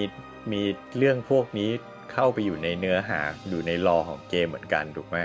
อ่า โลกของสปีล่านี่คือแบบแม่งโห อ่าอ่าา โลกของวิญญาณโลกหลังความตายอะไรอย่างนี้เลยนะ อืมอืมอืม เออเพราะฉะนั้นแบบเนี้ยแหละแกสะท้อนความหมกมุ่นของแกลงไปในผลงานเยอะ มอืม อืม ก็ ก็ ครับ อ่า ไม่รู้สิ คือคือตัวตัวงานอ่ะอ่ะสำหรับในส่วนของเกมอ่ะ อืม มันยังถือว่าดีไง เพราะว่าเกมมันออกมาดี อืม แต่ในส่วนของหนังมันก็อย่างที่เห็นกันอ่ะ มันก็พังอ่ะ ย่อยยับอ่ะ อืม คืออันนี้อันนี้จากความเห็นผมนะ จากที่ผมวิเคราะห์เกมอ่ะมันยังออกมาดี เพราะว่ามันยังอยู่ในมันยังอยู่ในฟิลที่ที่บริษัทถนัด อ่า ใช่ไหมที่ป๋า อืม แกถนัดแกทำมาเป็นสิบสิบปี อืม แล้วชื่อเสียงแบรนด์มันก็ยังแบบคนยังยอมรับไงว่าแบบเฮ้ยตราบใดที่มันเป็นเกมชื่อ Final Fantasy อ่ะมันก็แบบ โอเคแหละลูกค้าเก่าก็ก็ก็ติดตามยอมรับกันอยู่แล้ว ใช่ป่ะ แต่พอคุณไปทำเป็นหนังปุ๊บอะลูกค้าคุณมันไม่ใช่คนเล่นเกมอย่างเดียวแล้วไง อ่าใช่ ลูกค้าคุณมีคนดูหนังอะคนที่ อืม ไม่เคยรู้จักไม่เคยเล่นเกมคุณมาก่อนก็มีอะ อืม มันก็จะมีคนที่แบบดูแล้วแบบอีหยังวะเยอะแยะไปหมดอะผมขนาดผมเป็นแฟนเกมผมยังอีหยังวะเลย อ้าวทำไมไฟนอลแฟนตาซีมาเป็นหนังไซไฟอวกาศวะ อ่า ใช่ป่ะ เราก็หวังเราก็หวังว่าจะได้เจอแบบ แฟนตาซี เออซอสแอนด์ซอสเซอรี่อย่างนั้นอะ อ่าอ่าอ่า เออทำไมมาเป็นไซไฟอวกาศวะแม่งคือแค่นี้ก็ไม่ใช่แล้วอ่ะ เฮ้ยแต่ไฟนอลภาคเจ็ดภาคแปดมันก็ไซไฟ ไง เออ แต่มันก็ไม่ได้ขนาดนี้อะ เออผมผมอยู่ฝั่งดีเฟนต์ เออนั่นแหละนั่นแหละมันก็ผมว่ามันก็มีหลาย ๆ อย่างอะที่ทำให้หนังมันเจ๊งอ่ะ อืม เออก็นั่นแหละมันก็เป็นเขาเรียกเป็นบทเรียนราคาแพง เป็นจุดเปลี่ยนชีวิตของป๋าแกเลยนะ อืม ใช่ เพราะว่ามันทำให้แกเนี่ยจากที่แบบโหแม่งเป็นปูชนียบุคคลของอุตสาหกรรม อืม ของบริษัท อืม เออแบบได้รับเครดิตคือนอกจากไฟนอลแล้วแกยังแบบเข้าไปมีส่วนร่วมกับซีรีส์ดัง ๆ ของบริษัทอื่น ๆ ด้วยอ่ะ อ่า อย่าง ใช่ อย่างอย่างโครโนทิกเกอร์อย่างเงี้ย อันนี้เป็นโปรเจกต์ที่เขาใช้คำอวยเลยนะ ตอนนั้นเราเป็นแบบเป็นโปรเจกต์แบบดีมทรีม ดีมโปรเจกต์ เอ่อคือแบบเป็นโปรเจกต์ที่แบบสุดยอดอะรวมสุดยอดเข้ามาทำด้วยกันน่ะ อ่า อ่าก็มีทั้งป๋าใช่ไหมจาก Final Fantasy อ่า มี มียูจิโฮลี Yuji Horii อีก เควส เอ่อลายเส้นจากอากิระโทริยามะ อ่า เออแล้วก็มีเพลงจากเอ่อไอันนี้อีก ที่ทำให้แฟนนอนมาจากทุกภาคอะ โนบู โนโนโบะอุเอมาสึเออ เอ คือ อ ซึ่งอันเนี้ยแม่งแม่งไม่ใช่แค่เป็นดีมดีมทีมอย่างเดียวเป็นดีมโปรเจกต์อย่างเดียวนะ แม่งเป็นเป็นสุดยอดแห่งอภิมหาเกม RPG ที่พูดทีไรแม่งจะมีเกมเนี้ยขึ้นมาตลอดทุกที อ่ามันคือมันคือหนึ่งในเกมที่ยิ่งใหญ่ที่สุดในประวัติศาสตร์วงการเกมโลกอ่ะ เออ คือมันไม่ใช่แค่ มันไม่ใช่แค่ดังในฐานะที่แบบรวมตัวคนดัง ๆ มาทำอ่ะ แต่ว่าผลงานที่ออกผมาลงาน คือมันแบบ เออ มันสุดในทุก ๆ ด้านจริง ๆ อ่ะ เกมแม่งโคตรดีในทุกๆแง่อะ เออ ภาพสวยเนื้อเรื่องดี เออ อ่า ดนตรีเพราะ เออ เกมเพลย์สนุก รีเพลย์แวลูก็มี แล้วแบบ เตอร์ดีไซน์อะไรก็โอเค ใช่คาแรคเตอร์ดีไซน์แล้วมันเป็นเกมที่ ไม่เคยตกยุคอะ่ะ มันเป็น อ่า เกมแบบมันมันร่วมสมัยอะ่ะ คือแบบเนี่ยออกมาตั้งยี่สิบกว่าปีจะสามสิบปีอยู่แล้ว เอามาเล่นทุกวันนี้ก็ยังรู้สึกแบบ อืม ก็ยังสนุกอยู่ยังเป็นเกมที่ดีอยู่ อืม เผลอๆเกมใหม่ๆ เกมยุคใหม่ยังทำได้ไม่เท่าเลย ก็เห็นมีเกมพยายามจะแบบแบบ เอาแรงบันดาลใจมาทำอะไรงี้นะ อ่าอ่า เออแต่ผมว่าความระดับความขลังระดับความไฮป์มันก็คงได้แบบไม่เท่า ใช่คือคือผมเห็นมีเกมอินดี้หลายๆเกมก็พยายามจะทำแบบเนี่ย อืม โทนบรรยากาศออกมาแบบโครโน อืม คือมันก็ดูดีแหละแบบอันนี้ยังไม่ได้เล่นนะ อ่า มัน อ่า มันคือดูหน้าเกมก็ดูดีอะเล่นก็เชื่อว่าสนุกแหละ แต่ว่า อืม มันก็ขาดมันขาดแบรนด์ไปไง อ่า ใช่ไหมคือความเจ๋งอีกอย่างของโคโนคือนอกจากตัวเกมมันดีอะมันได้สตอรี่เทลลิ่งด้วยไง อ่า โอ้โห ใช่ นี่คือแบบโคตรผลงานจากโคตรคน โคตรบุคลากรของวงการอะไรเงี้ย เออ มันแบบเนี่ยเอาเอาเอาเอาสตอรี่เทลลิ่งกับตัวผลงานมารวมกันปุ๊บมันกลายเป็นอะไรที่แบบโหมันยิ่งใหญ่อะไม่มีอะไรจะมาเทียบได้อะ อืม อืม อันเนี้ยเป็นหนึ่งในเกมที่ผมแบบอยากให้มันรีรีเมคแต่เป็นรีเมคแบบหนึ่งจุดหนึ่งต่อหนึ่งอ่ะ ไม่ใช่แบบเอามาทำแบบ เออ เป็นเจ็ดอาอย่างนั้นอ่ะ อ่าอ่า คือแบบเอาแบบของเดิมอ่ะ ไม่ต้องมาตีความเนื้อเรื่องใหม่ ไม่ เอ ต้อง อ มา เออเอ เอ อ อ เออ เอาแบบแล้วไม่ต้องมาทำฟู ไม่ต้องมาทำ 3D polygon ก็ได้เอาแบบเป็น HD 2D ก็เอาอ่ะ อ่าใช่ใช่ เออ แค่นั้นก็แค่นั้นก็ฟินละ ใช่ เปลี่ยน QL เปลี่ยนอะไรหน่อยก็โอเคแล้วอะ ครับ เออซึ่งอันเนี้ยแม่ง มันสุดยอดจริง ๆอะแต่ผมรู้สึกว่าอันเนี้ยมันสามารถเปิดฉีกไปได้อีกลายหนึ่งของของ JRPG เลยในยุคนั้นอะ อ่า เออ แต่ว่ามันก็ทำมาได้แค่ภาคเดียวนะ จริงๆโคโนคอสก็ไม่นับ ไม่นับว่าเป็นภาคต่อได้อย่างเต็มตัวสักเท่าไหร่หรอก อืม คือการที่จะไปรวมตัวกันขนาดนั้นมัน มันยาก ทำกันไม่ได้ง่าย ๆ ใช่ อืมอืม อืม เพราะฉะนั้นแบบมันก็ก็ก็ก็เข้าใจได้ในฐานะที่แบบ เป็นเกมขึ้นหิ้งอ่ะ ก็เอา อืม เอามันขึ้นไปอยู่บนหิ้งภาคเดียว คือจริง ๆ แฟนๆ ทุกคนก็เรียกร้องอยากได้ภาคต่อแหละ อ่า แต่ถ้ามองในแง่ความเป็นจริงอ่ะ เออเขาคงเขาคงไม่เขาคงไม่มานั่งทำงานร่วมกันได้ง่าย ๆ อีกแล้วอ่ะ อ่า เป็นโปรเจกต์เฉพาะกิจไงมันเลยออกมาสุดยอดขนาดนี้ ใช่ อืม อืม แต่แต่ช่วงนั้นมันพีครัวๆเลยนะ มันมีไฟนอลห้ามีโคโนติกเกอร์ มีไฟนอลหกเนี่ยคือแบบโอ้โหมันเป็นช่วงที่ เออ ท็อปฟอร์มของบริษัทมาก เออออกแต่เกมแบบ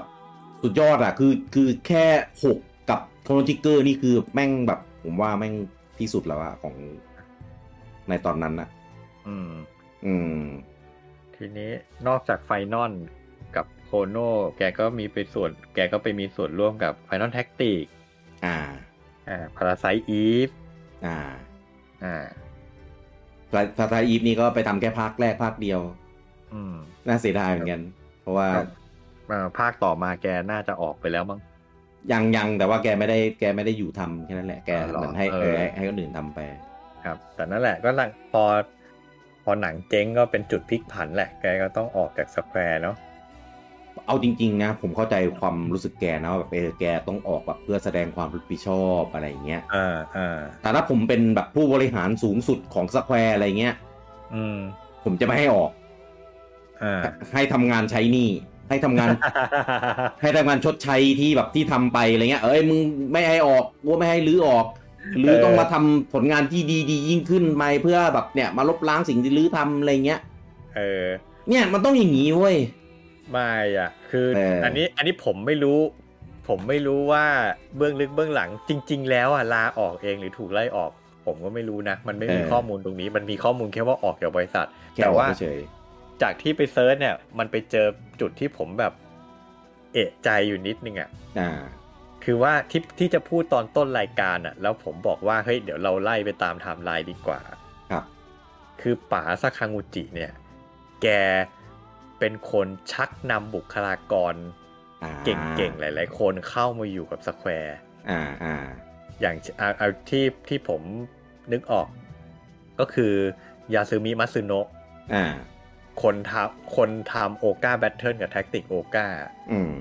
เออ คือเหมือนป่าก็เป็นคนชักชวนนะให้เข้ามาอยู่กับสแควร์ อ่า แล้วก็ตอนหลังก็มัตสึโนะก็ไปเป็นโปรดิวเซอร์ของภาค 12 โปรดิวเซอร์หรือดีเลกเตอร์ไม่แน่ใจ อืม เออ คนสร้างโลกอีวานลิสนั่นแหละทำไฟนอลแท็กติกก็มัตสึโนะ อืม อ่าซึ่งซึ่งก็น่าจะมีความสนิทสนมเป็นส่วนตัวกันเป็นอย่างดีอะ่ะเพราะว่า อืม เป็นคน อืม ชักนำกันเข้ามา อ่า ทีนี้อ่าจากที่ผมไปอ่านมานะ คือว่าหลังจากที่ป๋าแกออกจากบริษัทเนี่ยสแควร์มีปัญหาเรื่องบุคลากรค่อนข้างเยอะ อืม ก็คือว่าใครก็ตามที่เป็นเด็กป๋า อ่า เป็นคนที่แบบสนิทสนมกับป๋าซาคางูจิ หรือแบบนั่นแหละที่ป๋าชักชวนเขามาทำงานด้วยอะไรเงี้ย ผมเลยสรุปเรียกว่าเด็กป๋า เด็ก ฟังดูไม่ดีเลยวะ เด็กป๋าครับ อืม ออกหมดเลย ออกเยอะเลยตอนนั้น เออ ใครที่เป็นเด็กป๋านี่ออกหมด อืม เพราะฉะนั้นก็เลยนั่นแหละ มันก็เลยทำให้เอะใจว่าแบบ มันต้องมีมันต้องมีบรรยากาศที่ไม่ดีเกิดขึ้นในบริษัทอะว่าแบบเฮ้ยมันต้องมีปัญหากันน่ะ อาจจะกำลังทำงานอยู่ที่โตะแล้วก็แบบผู้บริหารเดินมาแซะไอ้นี่นี่เองที่แบบทำบริษัทเราเจ๊งอะไรอย่างเงี้ย ก็ไม่รู้อะไรอย่างเงี้ย เออ หรือเขา อืม หรือบริษัทอาจจะแบบ อันนี้อันนี้คิดแบบเดาเดาเลยนะเดาเดา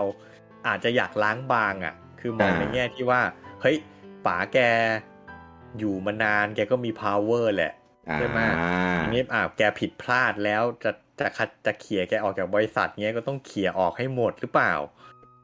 ไม่รู้แฮะ ก็เลยแบบต้องการล้างอำนาจป๋าแกให้หมดเออใครเป็นเด็กป๋ามึงก็ออกไปให้หมดหรือเปล่า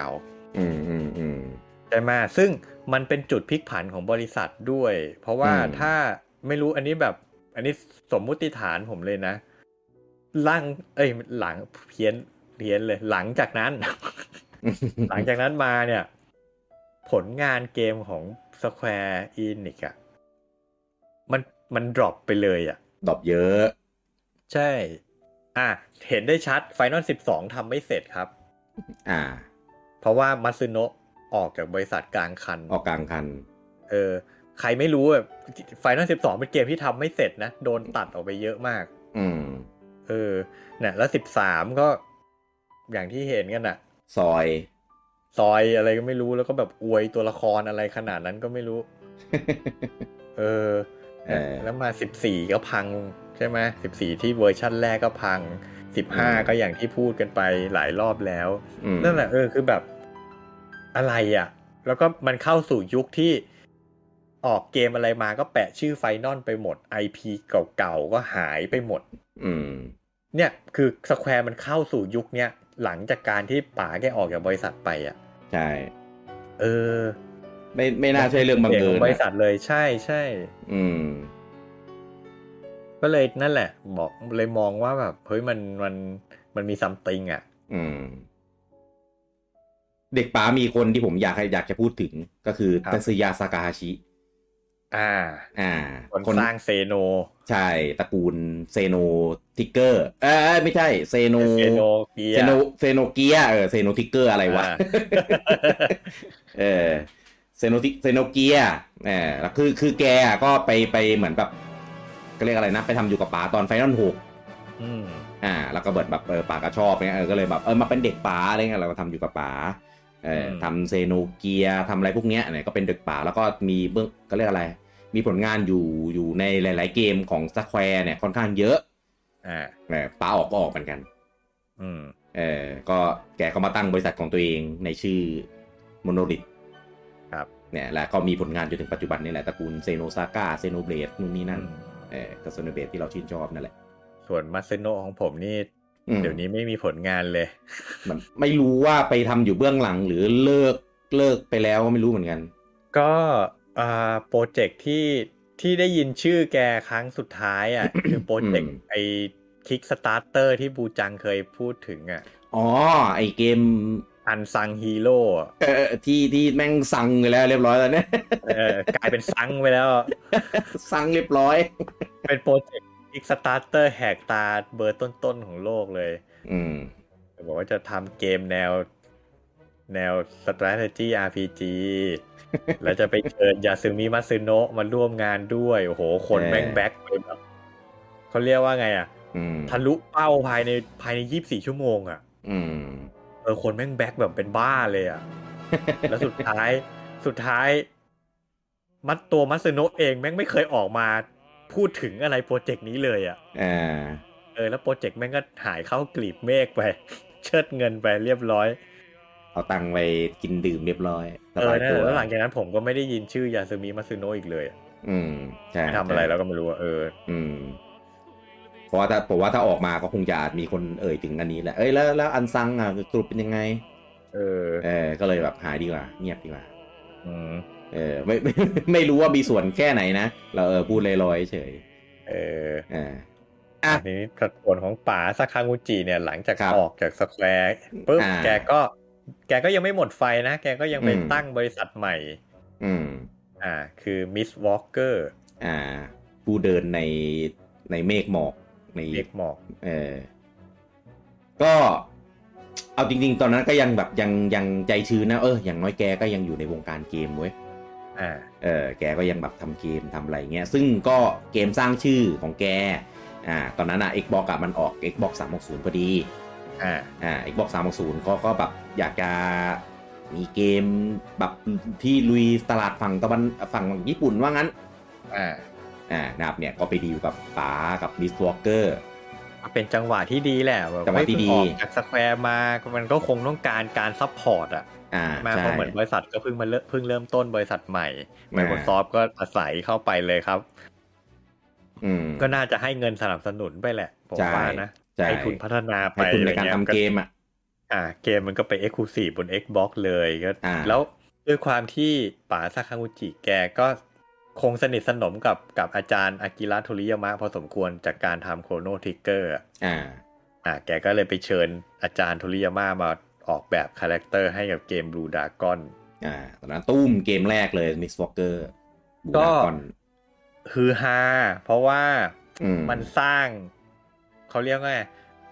มันสร้าง Impact อืม ได้อะเพราะว่ามันหน้าเกมมันคือ มันมันมันเหมือนจะเทียบเท่าโคโนทริกเกอร์ได้อะ อ่า นึกออกไหมแบบโห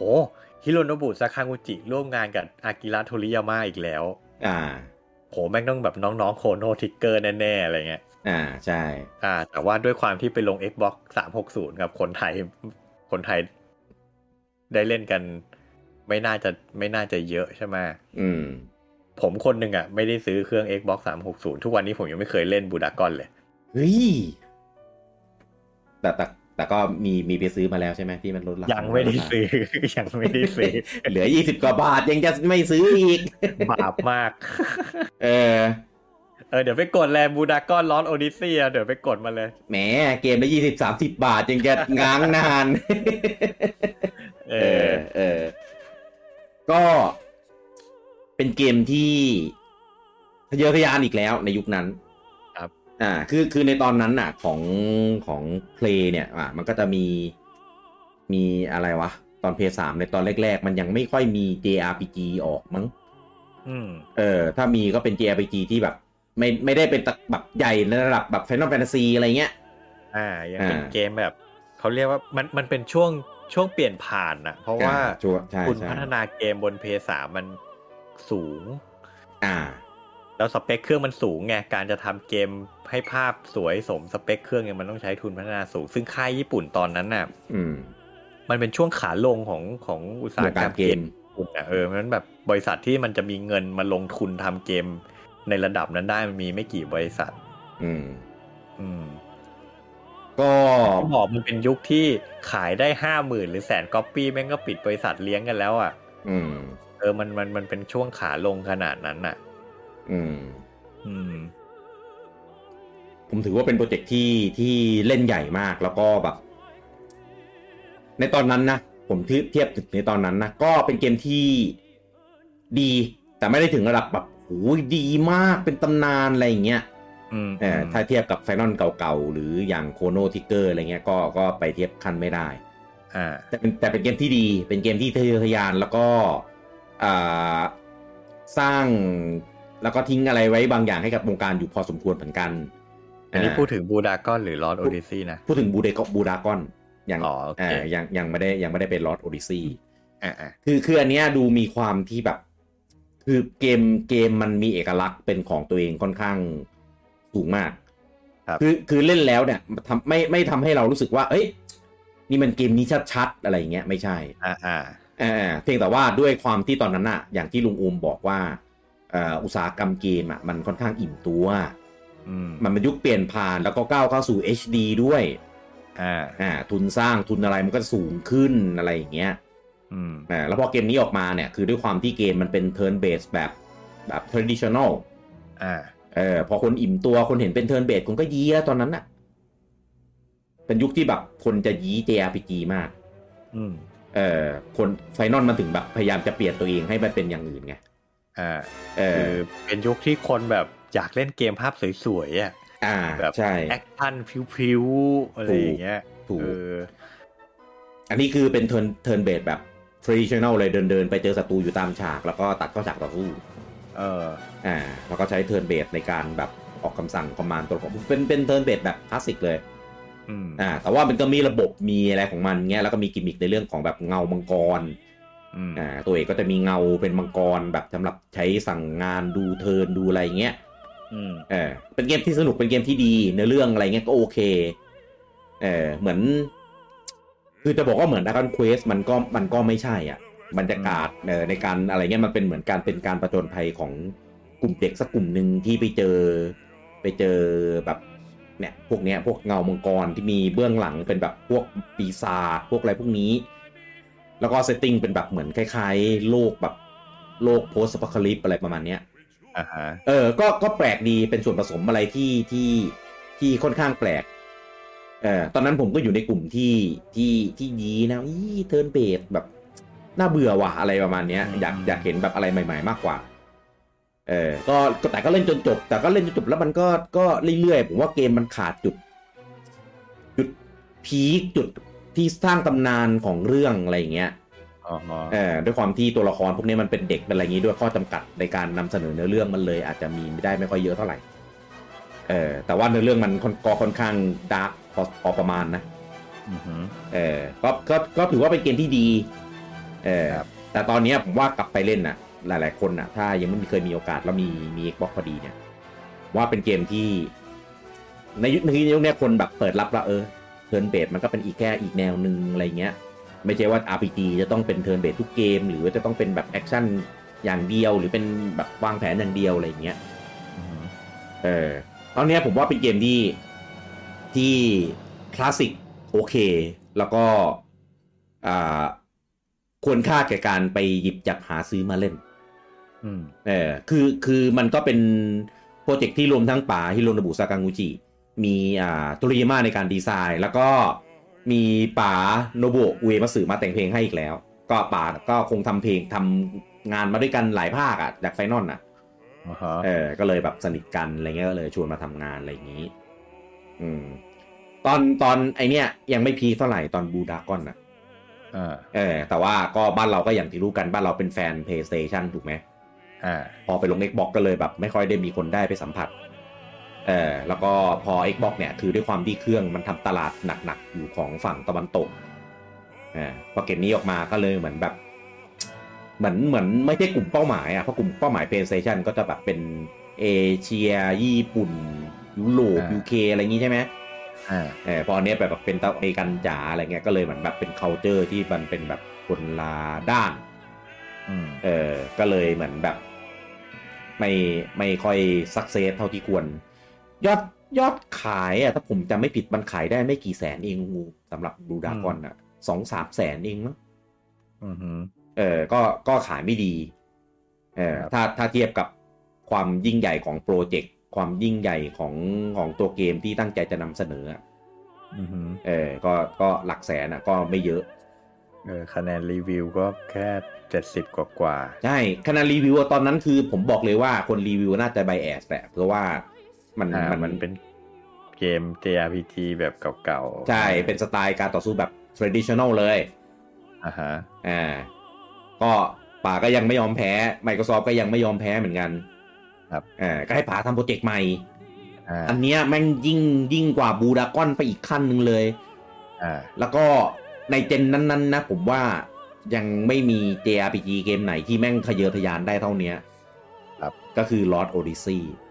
อ่าอันนี้ก็ได้อาจารย์อิโนเอะคนวาดแสลมดังมาออกแบบตัวละคร มาดิ ให้ พี่ตูนพี่ตูนตอนนั้นที่เราแซว เอ กัน อ เออ ก็ไม่รู้ว่า ไม่รู้ว่าไปสนิทสนมกันตอนไหนไปชักชวนกันมาทำงานให้ เอออันเนี้ย อันเนี้ยก็ดูออกเลยว่าตั้งใจจะให้มันเป็นไฟนอลแฟนตาซี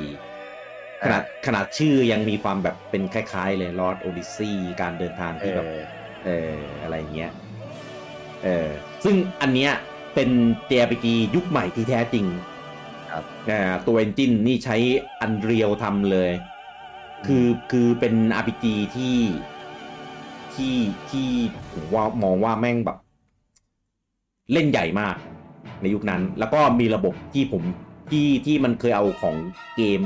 หนึ่งในเกมที่ผมชอบก็คืออย่างเอ่อ Legend of Dragoon มาใช้ อ่า เออระบบเวลาต่อสู้แล้วมีแบบโฟกัสให้กดอะไรอย่างเงี้ย อ่าอ่า อ่าใช่ แล้วก็อ่าใช้ระบบการเดินสำรวจฉากอะไรเงี้ย เป็นแบบ RPG ยุคใหม่ อืม เออซึ่งซึ่งคือเอาจริงเกมเนี้ย ผม ผมไม่ได้เล่นมานานมากแล้ว แต่ว่าผมจำได้ผมชอบถึงขนาดว่าตอนนั้นซื้อแผ่นแท้เก็บ อืม ต้องต้องพูดอย่างนี้เพราะว่าคือ Xbox 360นะมันเล่นกอล์ฟได้ อ่า อ่าเล่นกอล์ฟได้แต่ว่าเกมเนี้ยพอรู้สึกเล่นแล้วระบบโอ้โหแม่งชอบมากแม่งเจ๋งมากเออแล้วก็ช่วงนั้นน่าจะเป็นช่วงที่แบบแม่งอิ่มตัวอิ่มตัวกับพวกไฟนอลแฟนตาซีพอดี อ่าฮะ เออแล้วแล้วเจอเกมเนี้ยที่มันทะเยอทะยานมากก็เลยเหมือนแบบชอบมากเออก็เลยซื้อซื้อเป็นไอ้แผ่นแท้มีสี่แผ่นอะลุงโอมในยุคนั้นอะ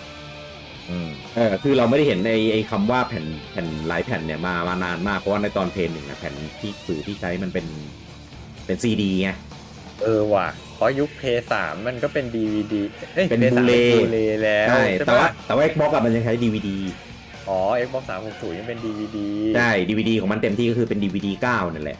เออโห อ่า ก็เลยต้องมีหลายแผ่น เลยเลยมีหลายแผ่น เออว่ะ เออคือคือมันมีทั้งซีดีทั้งเพลง ทั้งแบบ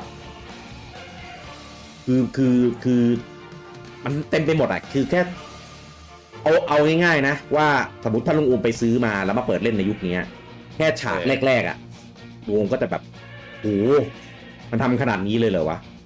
เออ คือคือผมไม่เคยเห็นเห็นเกมไหนแบบทำอ่ะ นอกจากตระกูล Final Fantasy อ่ะ คือแบบ เออ มันมี เออ มันมี transition ในในระหว่างฉากการเชื่อมมาอะไรเงี้ย โเ คือคือมันเล่นใหญ่มากฉากเชิงอะไรที่มันใส่มางานดีไซน์เซตติ้งโลกอะไรเงี้ย คือแบบโหมันแบบอลังการมาก มันมัน ก็ก็เรียกได้ว่าเป็นแบบนี้ได้ก็เพราะป๋านี่แหละใช่ไหม อ่า ใช่ ถูกต้องเลย มันเหมือนไฟนอลขนาดนั้นก็เพราะคนทำเป็นคือป๋านี่แหละ ใช่ คือคือตั้งใจตั้งใจเป็นไฟนอลเลยแหละ เออเทียบตั้งใจเทียบชั้นเลยอะว่า ใช่ คือถ้าเปลี่ยนชื่อเป็นไฟนอลก็ก็ยังได้อะ อืมอืม เออคือมันระบบก็ยังเป็นเทิร์นเบสอยู่นะ เออ อ่าแต่ว่า พูดซะพูดจะอยากเล่นเลยเดี๋ยวไปซื้อแล้ว เออมันมันมันดีมากจริง คือผมอยากให้ลุงอมเล่นอันนี้ก่อนลอตก่อนไอ้นี่อีกก่อนบูดากอนอีก อ่าอ่า อ่าคือบูดากอนมันก็แบบเล่นเรื่อยๆสไตล์คลาสสิกเหมือนเราเล่นเกมเก่าอ่ะ อ่าฮะ เอออารมณ์มันจะเป็นเกมนั้น แต่อันเนี้ยมันเป็นไฟนอลแบบไฟนอลยุคใหม่ในตอนนั้น แล้วแล้วผมไม่เคยเห็นเกมไหนที่แบบจะเป็นแบบเนี้ยอีกเลยอ่ะเออที่เป็นแบบคือเพราะอย่างสิบสามอ่ะสิบสามมันก็แบบไปไกลแล้วใช่ไหมในตอนนั้นอ่ะ อืมอืม เออเป็นระบบอีอีอีกดกดอะไรของมันแบบนั้นน่ะมีมีมีแอคชั่นเกตอะไรของมันน่ะ อ่า เออแต่เนี้ยก็ยังเป็นเทิร์นเบสแบบสไตล์สไตล์แบบ JRPG อยู่แบบแบบนั้นน่ะเออแต่ว่ามันมันใส่ระบบใส่ความอลังการใส่ทรานซิชันของฉากใส่แบบระบบภายในเกมของมันไปได้แบบแบบดีอ่ะ อ่าฮะ เออคือคือผมว่าอันเนี้ยช่วงที่มันออกอ่ะ อาจจะเป็นช่วงที่เหมือนเหมือน เหมือนคนน่าจะแบบคิดถึงไฟนอลแล้วหรือเปล่า อืม เออเหมือนแบบพอไฟนอลมันออกมาเป็นแบบ เป็นแบบนั้นรู้สึกไฟนอลแปดเอ้ยไฟนอลสิบสามนี่ยมันออกปีสองพันสองพันเก้ามั้งถ้าผมจำปีสิบสาม สิบสาม เออ ไม่รู้ ใช่แล้วก็แล้วก็แต่อันเนี้ยออก2008 ออกก่อนอ่าก็คือมีมีเวอร์ชันภาษาอังกฤษเวอร์ชันอะไรขายแบบทั่วโลกเลยเวอร์ไวเลยเออก็ก็พอพอคือตอนนั้นนะถ้าผมจำไม่ผิดนะ เหมือนพอพระนกสิบสามออกมา แล้วคนก็เฟลกันว่าแบบมันไม่ใช่มันไม่มันไม่ตอบโจทย์ มันไม่โดนไม่อะไรเงี้ยเหมือนคนเริ่มจะโหยหา JRPG อื่น ที่ที่แบบจะมาชดเชย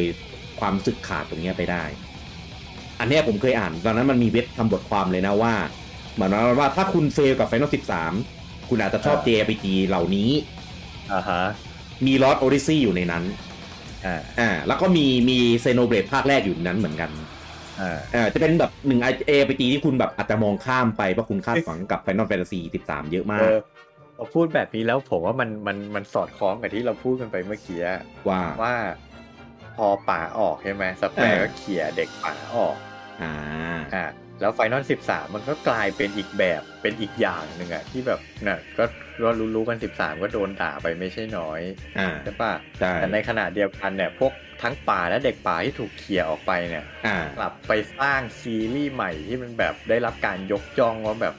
อืม เจ๋งอ่ะหรือ ใช่ แม้กระทั่งอย่างเซโนอย่างเงี้ย อืม ก็ยังยืนหยัดมาได้จนทุกวันเนี้ยแล้วเป็นซีรีส์ที่แบบก็ก็ดังพอสมควรอ่ะ อืม เออ คือ แล้วนั่ เทีย น บ แหละผมว่าผมว่ามันมัน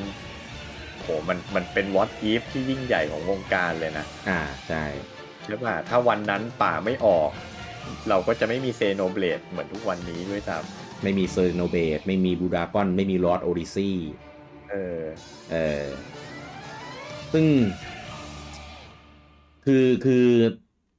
ผมไม่รู้จะบรรยายยังไงวะลอสโอริซี่เนี่ยผมว่ามันมันคือ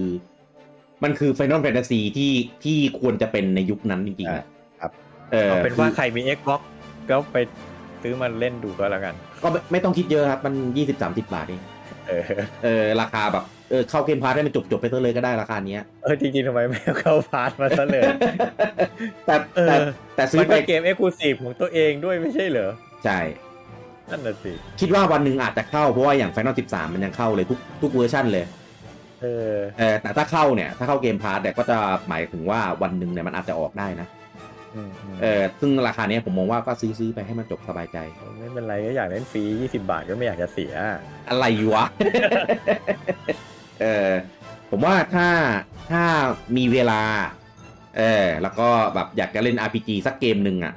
ผมอยากให้ให้ลองมองเกมนี้ดูเอาไว้ ครับ เออถ้าถ้ายิ่งยิ่งถ้าคิดถึงตระกูลซีรีส์ Final Fantasy แบบ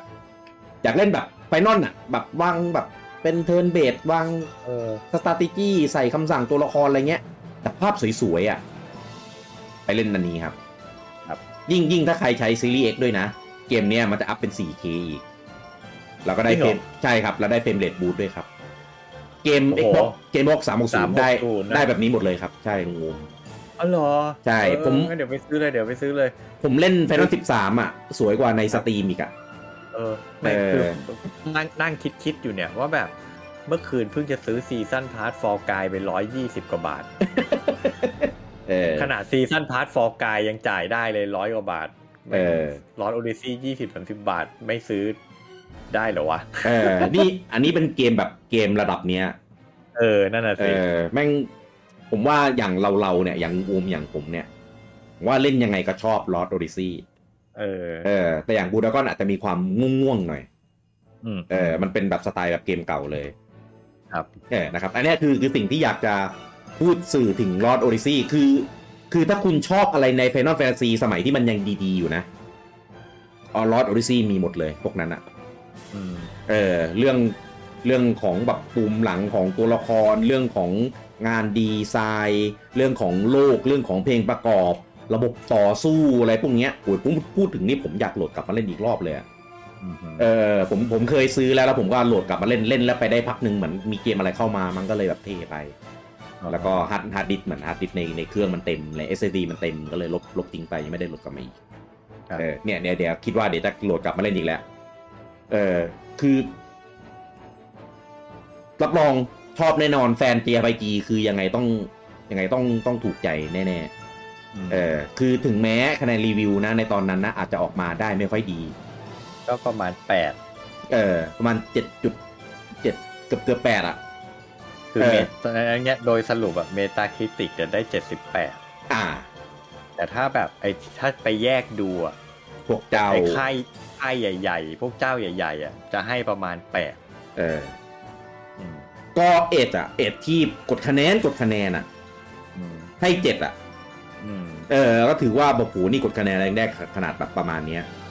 อืม เออแต่ถ้าดูแบบเจ้าแบบอื่นๆนะคืออะอย่างฟาร์มิซือในญี่ปุ่นเนี่ยฟาร์มิซือให้36 เออซึ่งถือว่าสูงมาก 36 ของฟาร์มิซือนี่คือ เออ ก็คือ9คะแนนอ่ะ ใช่ก็คือ 9 4 คนอ่ะ อืม เออซึ่งซึ่งแน่นอนอีกหนึ่งคะแนนนะก็รอแค่สควอนิกจ่ายตังค์ก็เป็น 10 แค่นั้นแหละ เปิดเกมนี้ไม่ใช่สควอนิกไง เออ เออของฟาร์มิซือเนี่ยถ้าเป็นไฟนอลเนี่ยก็คือวาง 40 ไว้ก่อน ครับ เออแล้วค่อยๆลดมา ม เออแต่เนี้ยมันไม่ใช่ไงคือ ผมว่าผมว่าฝรั่งเนี่ยอาจจะเข้าเข้าไม่ถึงได้เท่าพวกเรา อืม คือเราอะโตมากับไฟนอลเล่นมากับไฟนอลอยู่ทุกภาคอะแล้วพอมาเจอแบบแบบเนี้ย เป็นไฟนอลแบบ การเล่น ที่ แบ เรา บ อยากให้เป็นเนี่ย เออเป็นไฟนอลที่ที่มีการเล่นแบบไฟนอลอะแต่ว่าเป็นภาพแบบภาพสวยภาพอลังอะไม่ใช่ไฟนอลที่แบบโหระบบแม่งอะไรวะเนี่ย อืม เออไม่ไม่ใช่แบบนั้น นะครับ ใครมี Xbox ก็ไปจัดกันได้โอ้โหแม่งถูกจนแบบไม่ไม่ไม่ต้องคิดก็ได้อะ เออกดได้เลย อ่ะ ก็เนี่ยเป็นเป็นสองเกมที่เด่นมากดังมากจากของทาง Mix Walker ที่ป๋าออกไปตั้งบริษัทแยก อ่า เออ ก็ก็ นั่นแหละ อืม จากสองเกมนี้ผมรู้สึกว่าป๋าแก น่าจะหมดไฟแล้วหรือเปล่า อ่ะ ไม่รู้เหมือนกัน เหมือนเกมมันยังด้วยความที่โปรดักชันด้วยด้วยบริษัทอะไรเงี้ยมันไม่ได้แบบเป็นบริษัทระดับแบบสแควร์ไง มันไม่ได้ซักเซสในแบบระดับที่ยิ่งใหญ่อ่ะ เออ ใช่ แล้วก็มีจริงๆ ก็มีเกมอื่นออกมาอีก มีเกมลง DS อย่างเงี้ยอย่างอ่ะอย่าง Ash อ่ะก็อีก ก็ ซิล เนี่ย ฮีท ที่ที่พูดที่พูดประเด็นนี้ขึ้นมาก็เพราะว่าเนี่ยแหละ คือหลังจากนั้นน่ะแกไปทำเกมลง คือแกไปจับเกมฟอร์มเล็กลง ฟอร์มเล็ก ยอะ อ่า ใช่ทำเกมลง DS อย่างเงี้ยซึ่งแบบ ผมได้เล่น ผมได้เล่นไปไปสองสามเกมอะที่ลง DS อย่าง อืม Blue Dragon Plus อืม เออผมก็โหลดมาลองเล่นดู ผมก็รู้สึกว่าแบบ มันยังไงก็ไม่รู้อะบอกไม่ถูกอะ อืม ผมผม มันทำให้ผมไม่เล่นต่อ อืม เออ หรืออย่างแอชแอชนี่ตั้งใจว่าจะตั้งใจเล่นเลยแหละ เพราะว่าเป็นเกมแนววางแผนที่แบบ อ่า ชอบอยู่แล้วไงแล้วบอกโอ้โห เกมวางแผนของฮิโรโนบุซากางูจิไว้ยอะไรเงี้ย อ่า แบบพอเล่นเล่นไปเยอะ พอสมควรสุดท้ายก็แบบทนไม่ไหวเกมแม่ง อย่างว่า ไอ้คำว่าห่วยอ่ะผมผมผม ป่วยเลย ผมกล้าเรียกว่าห่วยได้เต็มปากเออ เออ เกมแม่ง เออ ห่วยอ่ะก็เลยรู้สึกแบบเสียความรู้สึกอ่ะแบบเฮ้ยป่าแม่งทำเกมอย่างนี้ออกมาเหรอวะ อืม เออทำไมแบบทำไมปล่อยเกมแบบนี้ออกมาได้อะไรเงี้ย อืม ผมผมก็เลยรู้สึกว่านั่นแหละ แกน่าจะหมดไฟแล้วอ่ะ ผมว่า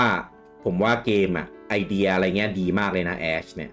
ผม อืม ตอนเปิดตัวตอนดูข้อมูลคือแบบโหโคตรดูแบบน่าเล่นเลย ดู เกม เผินๆน่ะเหมือนน่าเล่น แต่พอ เออ ไปเล่นดีดูจริงแล้วแบบไม่ไม่ดีสักอย่าง อ่า อ่ะอ่าภาพก็เป็น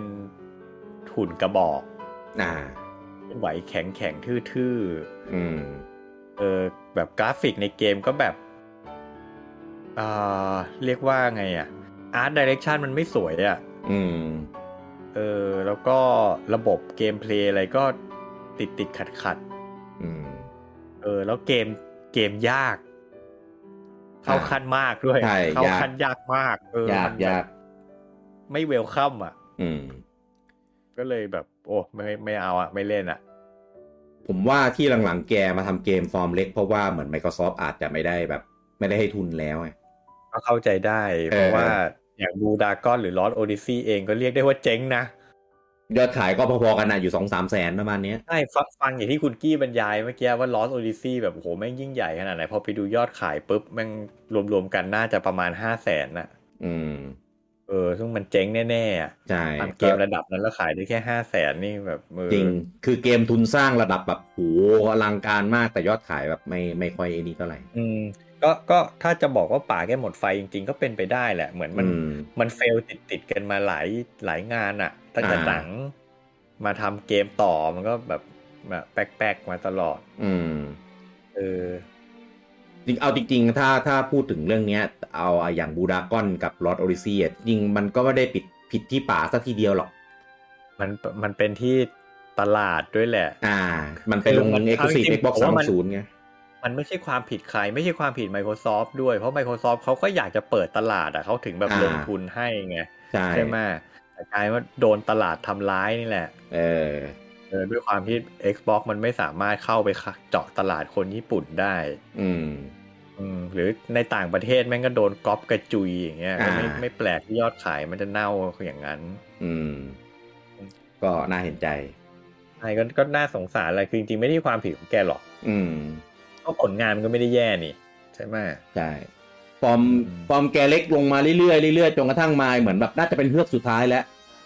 กลายเป็น ใน ทำเกมมือถือเลย เออยังยังก่อนหนานั้นไปทำกระปู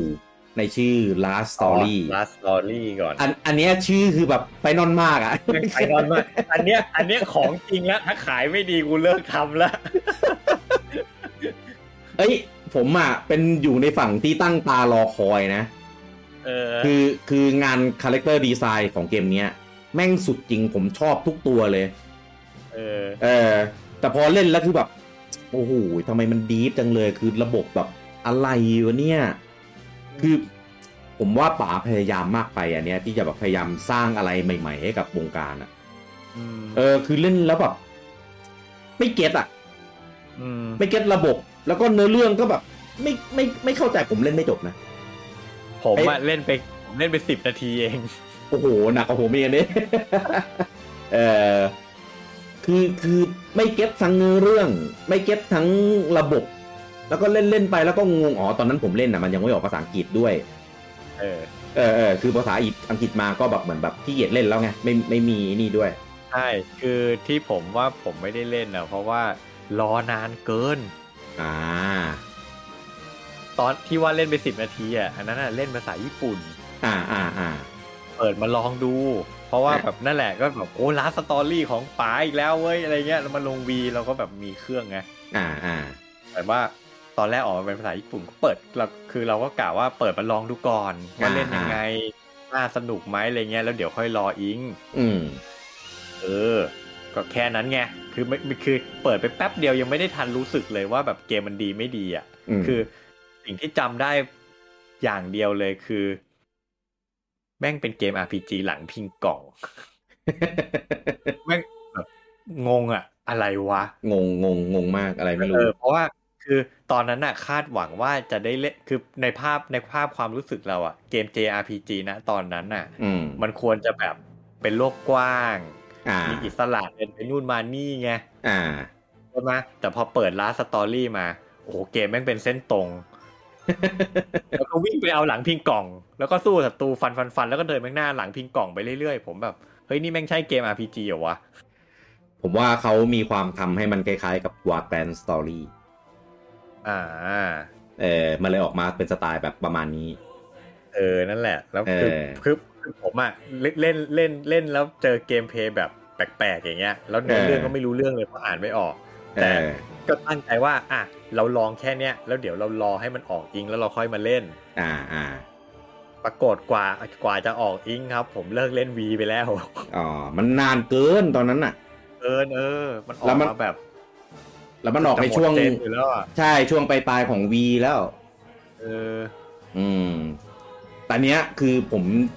อยากแก้กรรมนะ ใช่ผมอยากเล่น เออผมอยากแก้กรรมมากอะ่ะ จริงๆอะผมโหลดมาไว้แล้วด้วย แต่ว่าขี้เกียจหยิบเครื่องวีมาต่อ อ๋อแหมพูดเต็มปากเต็มคำเลยนะ ผมกำลังคิดเอ๊ะมันลงวียูหรือเปล่าว่าอ๋อบนวีแหมหน้าฟาด ไม่ไม่ไม่คือจริงๆจริงๆตั้งแต่ตั้งแต่ตอนนั้นมันออกมา ผมก็โหลดลงโหลดลอม ลงไว้ในเครื่องเรียบร้อยแล้ว อ่าอ่าอ่าอ่า เออ แต่ว่าไม่ไม่ได้เปิดเล่นเลย อ่าอ่าก็เนี่ยรีมาร์ทมาลงสวิชดิ เนาะมันก็ใช้จอยคอนเล่นได้อะ ใช้ได้เกมมันใช้ตัวคลาสสิกคอนโทรลเลอร์เล่นได้ตัวคลาสสิกโปรอ่ะ ผมว่าป๋าแกไม่ทำแล้ว แก นั่นน่ะ แท สิ บจะวางมือแล้วทุกวันนี้อย่างที่บอกอะพอเลิกพอหลังจากลาสตอรี่ก็ อืม คือเขาเรียกว่าดาวไซส์บริษัทตัวเองเลยอะ ใช่เหลยแต่ ทำ เกมมือถือ ถืออะเออ ล้วนๆเลย ใช่แล้วก็ก็น่าแต่มันผมว่ามันเป็นมันเป็นจะว่าไงวะ เหมือนเป็นเส้นทางชีวิตแกมันมันมันตกต่ำลงอะคือขนาดมาทำเกมมือถือ ซึ่งตอนนั้นทุกคนก็คิดว่าแบบโหแม่งเป็นแหล่งขุมทองคำอะทำเกมมือถือยังไงก็ได้ตังค์อะ อ่า เออแล้วนี่แบบโหเกมมือถือจากฮิโรโนบุซาคากุจิมันจะเจ๋งขนาดไหนอะไรเงี้ย อืม สุดท้ายคนไทยเราก็ไม่ได้สัมผัสกันเนาะไม่มาเปิด มันไม่ขายในไทย เออ แต่ก็นั่นแหละก็ติดตามข่าวอยู่ห่างๆก็เห็นว่าภาคแรกก็ไปได้ดีพอสมควร ไอไอไอเนี่ยสนุกนะลุงโอม เทอร่าแบทเทิล ตลาบัตเทิลเอ่อ เออ ภาคภาคสองอะดังอยู่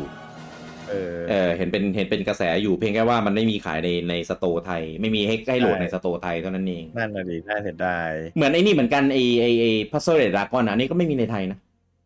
เออ ผมงงมาก ตลกอะ ว่างงมากว่าทำไมวะ เกมขนาดนี้ทำไมมันไม่ขายเวอร์ไววะ เออ ก็เลยผมเคยผมด้วยความที่ผมใช้ Android ผมก็เคยเลยไปโหลด APK มา เออ เออจริงๆของลุงโอมก็บินไปโหลดโซนอื่นได้นะ ขี้เกียด เออแต่ก็ขี้เกียจใช่ไหมล่ะเพราะว่ามันก็เป็นเกมมือถืออะมันโทรศัพท์มันเป็นเกมพัซโซอ่ะ เออคือแบบด้วยความที่มันเป็นเกมมือถือเราก็เลยไม่ได้กระเฮี้ยนกระหือรือจะเล่นมันขนาดนั้นไง อ่า เออ แต่แต่ก็เป็นเกมที่โอเค เนื้อลุ่งเนื้อเรื่องอะไรที่เขาใส่มาคาแรคเตอร์ดีไซน์อะไรเงี้ย ก็ถือว่าใช้ได้เลยนะ โดยเฉพาะกับภาคสองเนี่ย อืม เออคือดูดูมีความตั้งใจทำเลยแหละ เพียงแค่ว่ามันอยู่ในสเกลของมือถือเท่านั้นเอง เออ ซึ่งเกมแบบเนี้ยในมือถืออ่ะมันเยอะมาก เยอะเออ เยอะมากก็เลยแบบเออก็แกก็เอออยู่อยู่ในวันนี้เหมือนแกอาจจะอิ่มตัว แกอาจจะปรงไม่อยากทำเกมสเกลใหญ่แล้วเจ็บตัวอะไรประมาณนี้เปล่า อืม ก็เป็นไปได้แหละ ผมว่าแก แกหมดไฟไปเยอะแล้ว อืม อืม แต่ล่าสุดก็ยังอุตส่าห์เข็นเกม JRPG มา เออ แต่ก็ ใช่ มาแบบโมเดลแปลกๆ ลง Apple Arcade Exclusive Apple Arcade อ่าใช่ เออ อัตราคล้ายเดิมคือได้ทุน ก็คงอย่างนั้นแหละ เออแต่อาจจะเป็นทุนที่ไม่มากอะไรอย่างนี้ อ่า ซึ่งชื่อเกมแฟนตาเซียน อ่า ชื่อ ก็ ชื่อ ก็ ไม่บอกเลยชื่อ ไม่ ที่ก็ไม่บอกเลยอ่ะว่าว่าว่าแบบ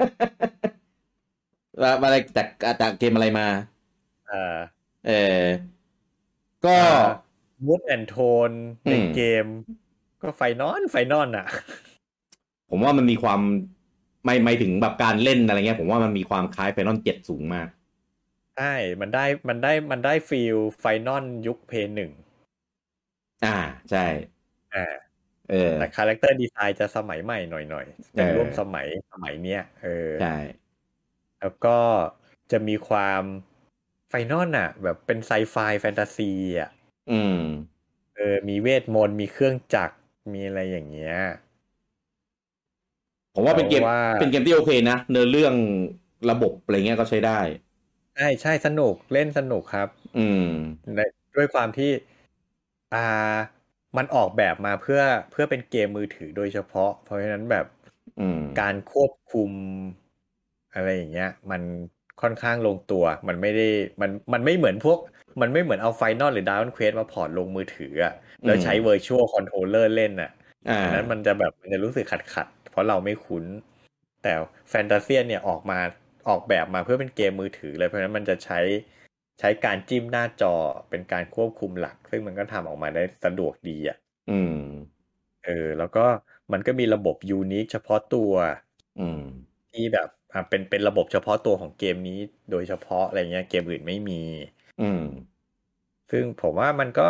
อยู่ในระดับที่ดีอะ่ะเล่นได้สนุกดี ก็ใช้ได้คลิปตอนแรกอะผมไม่รู้เว้ยเพราะว่าผมไม่ได้ตามข่าวเลยจนลุงอูมบอกในในอะไรสักอย่างในในพอดแคสต์ที่เราคุยกันนี่แหละ ใช่ใช่คือตอนแรกผมผมก็ไม่รู้ข่าว คือมันไม่มีข่าวออกมาเลย อ่า อ่าแต่ว่า คือผมอะคอยเข้าไปเช็ค Apple Arcade เรื่อยๆ ว่ามันจะมีเกมอะไร เกมอะไรเข้ามา ออกใหม่บ้างใช่ อืม ทีนี้ก็ไปเจอแบบเฮ้ยเกมอะไรแบบดูภาพดูแบบเป็นเป็นเป็น JRPG อ่ะ อ่า ก็เลยแบบเฮ้ยแม่งมีเกมอย่างนี้ลงมือถือด้วยเหรอ ตอนแรกก็ยังปามาดอยู่ไงว่ามันก็เกมมือเกม RPG ลงมือถือแม่งก็กาชาเปล่าวะ แต่ก็ลองจิ้มเข้าไปดูอ่ะ พอจิ้มเข้าไปแบบอ้าว develop by Miss Walker เว้ย อ่า เออ ก็เลยแบบอ้าวโหมาลง Apple Arcade อืม อืม ก็ก็เป็นเกมที่ใช้ได้ ระบบการต่อสู้ก็ก็สร้างสรรค์ดี อ่าก็แบบไม่ใช่ไม่ใช่สักแต่ฟันฟันๆมั่ว อ่า ๆต้องรู้จักใช้บัฟใช้ดีบัฟอะไรให้ให้เป็นอ่ะ มีลากทรง อ่า ลากเส้นไอเนี่ย ใช่แบบโหศัตรูออกมาทีเป็นสิบสิบตัว อ่าใช่ แอบมีแอบมีพัซเซิลผสมอะว่าแบบ อ่า จะใช้ท่ายังไงเพื่อโจมตีศัตรู อืม แบบกำจัดศัตรูให้ได้ทีละมาก ๆ อะไรเงี้ย อ่าอ่า เออ แต่ผมว่าเกมโดยรวมมันเนิบไปหน่อย มันเล่าเรื่องแบบชักช้า เออ บรรยากาศในเกมมันมันมันเนิบมาก เพลงแม่งโคตรกล่อมอะ เออใช่ แล้วคุยกันเยอะ เล่าเรื่องเยอะ พอถึง อืม ช่วงที่เล่าเรื่องทีไรอะหลับทุกทีอ่ะ แต่ลุงโอมครับเกมเนี้ยป๋าโนโบอุเอมันสื่อมาแต่งเพลงให้อีกแล้วนะ นั่นนะสิสนิทกัน มาก เออ ตามมาทำให้ทุกเกมเลยป่ะเนี่ย เออ ก็แหม มันแกก็ค่อยๆค่อยๆเฟดไปนะเหมือนแบบจากจากสเกลใหญ่ ๆ ที่เราติดตามอะ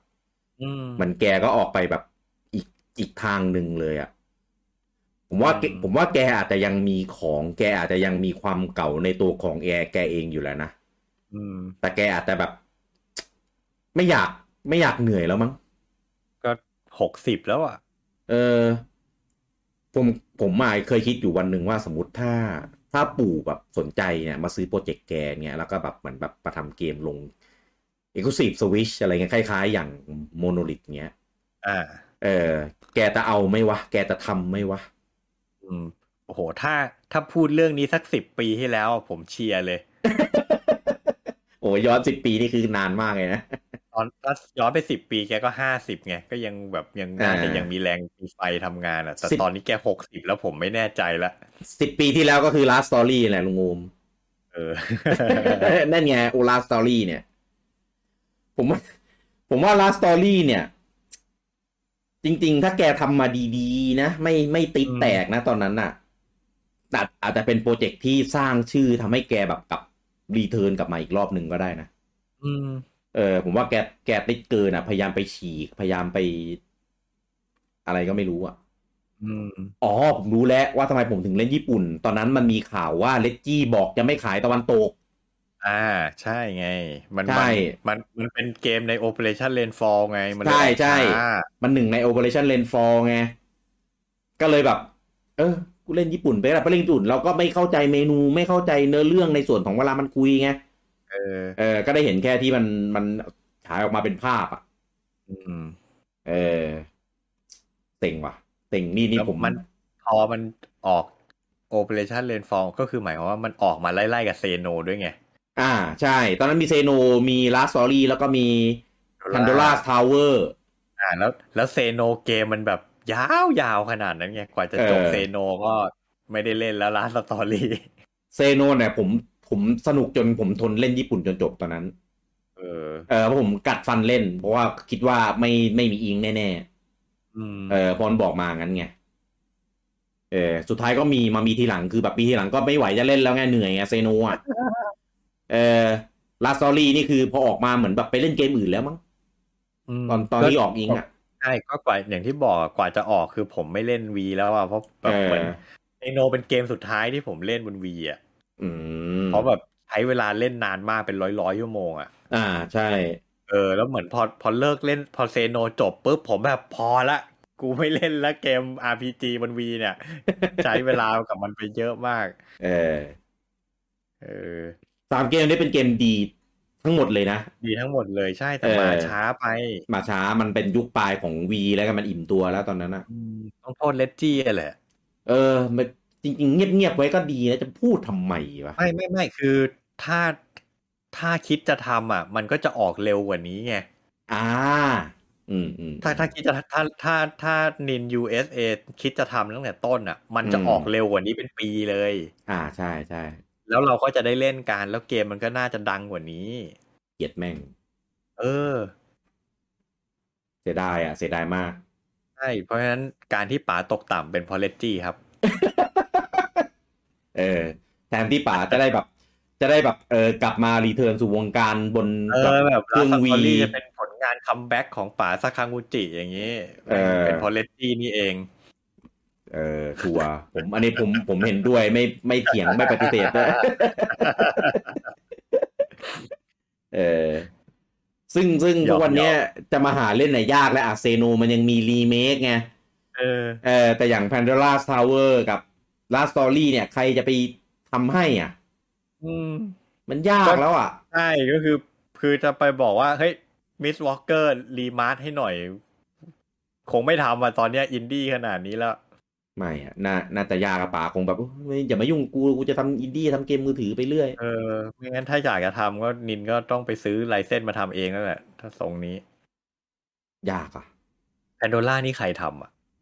Pandora Tower ผมจำชื่อทีมไม่ได้อ่ะ เหมือนมันเป็นทีม เออ ที่มาจากจากคนที่ทำพวกเกมจากอนิเมะอะ เซิร์ชสิเซิร์ชสิ เออ ชื่ออะไรวะ กัน กันอะไรวะสักอย่างอ่ะ การบาเลียน เ เออ อะไรก็ไม่รู้อะผมไม่รู้ไม่รู้จักผลงานอื่นก็เลย แต่จำได้แค่ว่าเคยเคยดูบทสัมภาษณ์ว่า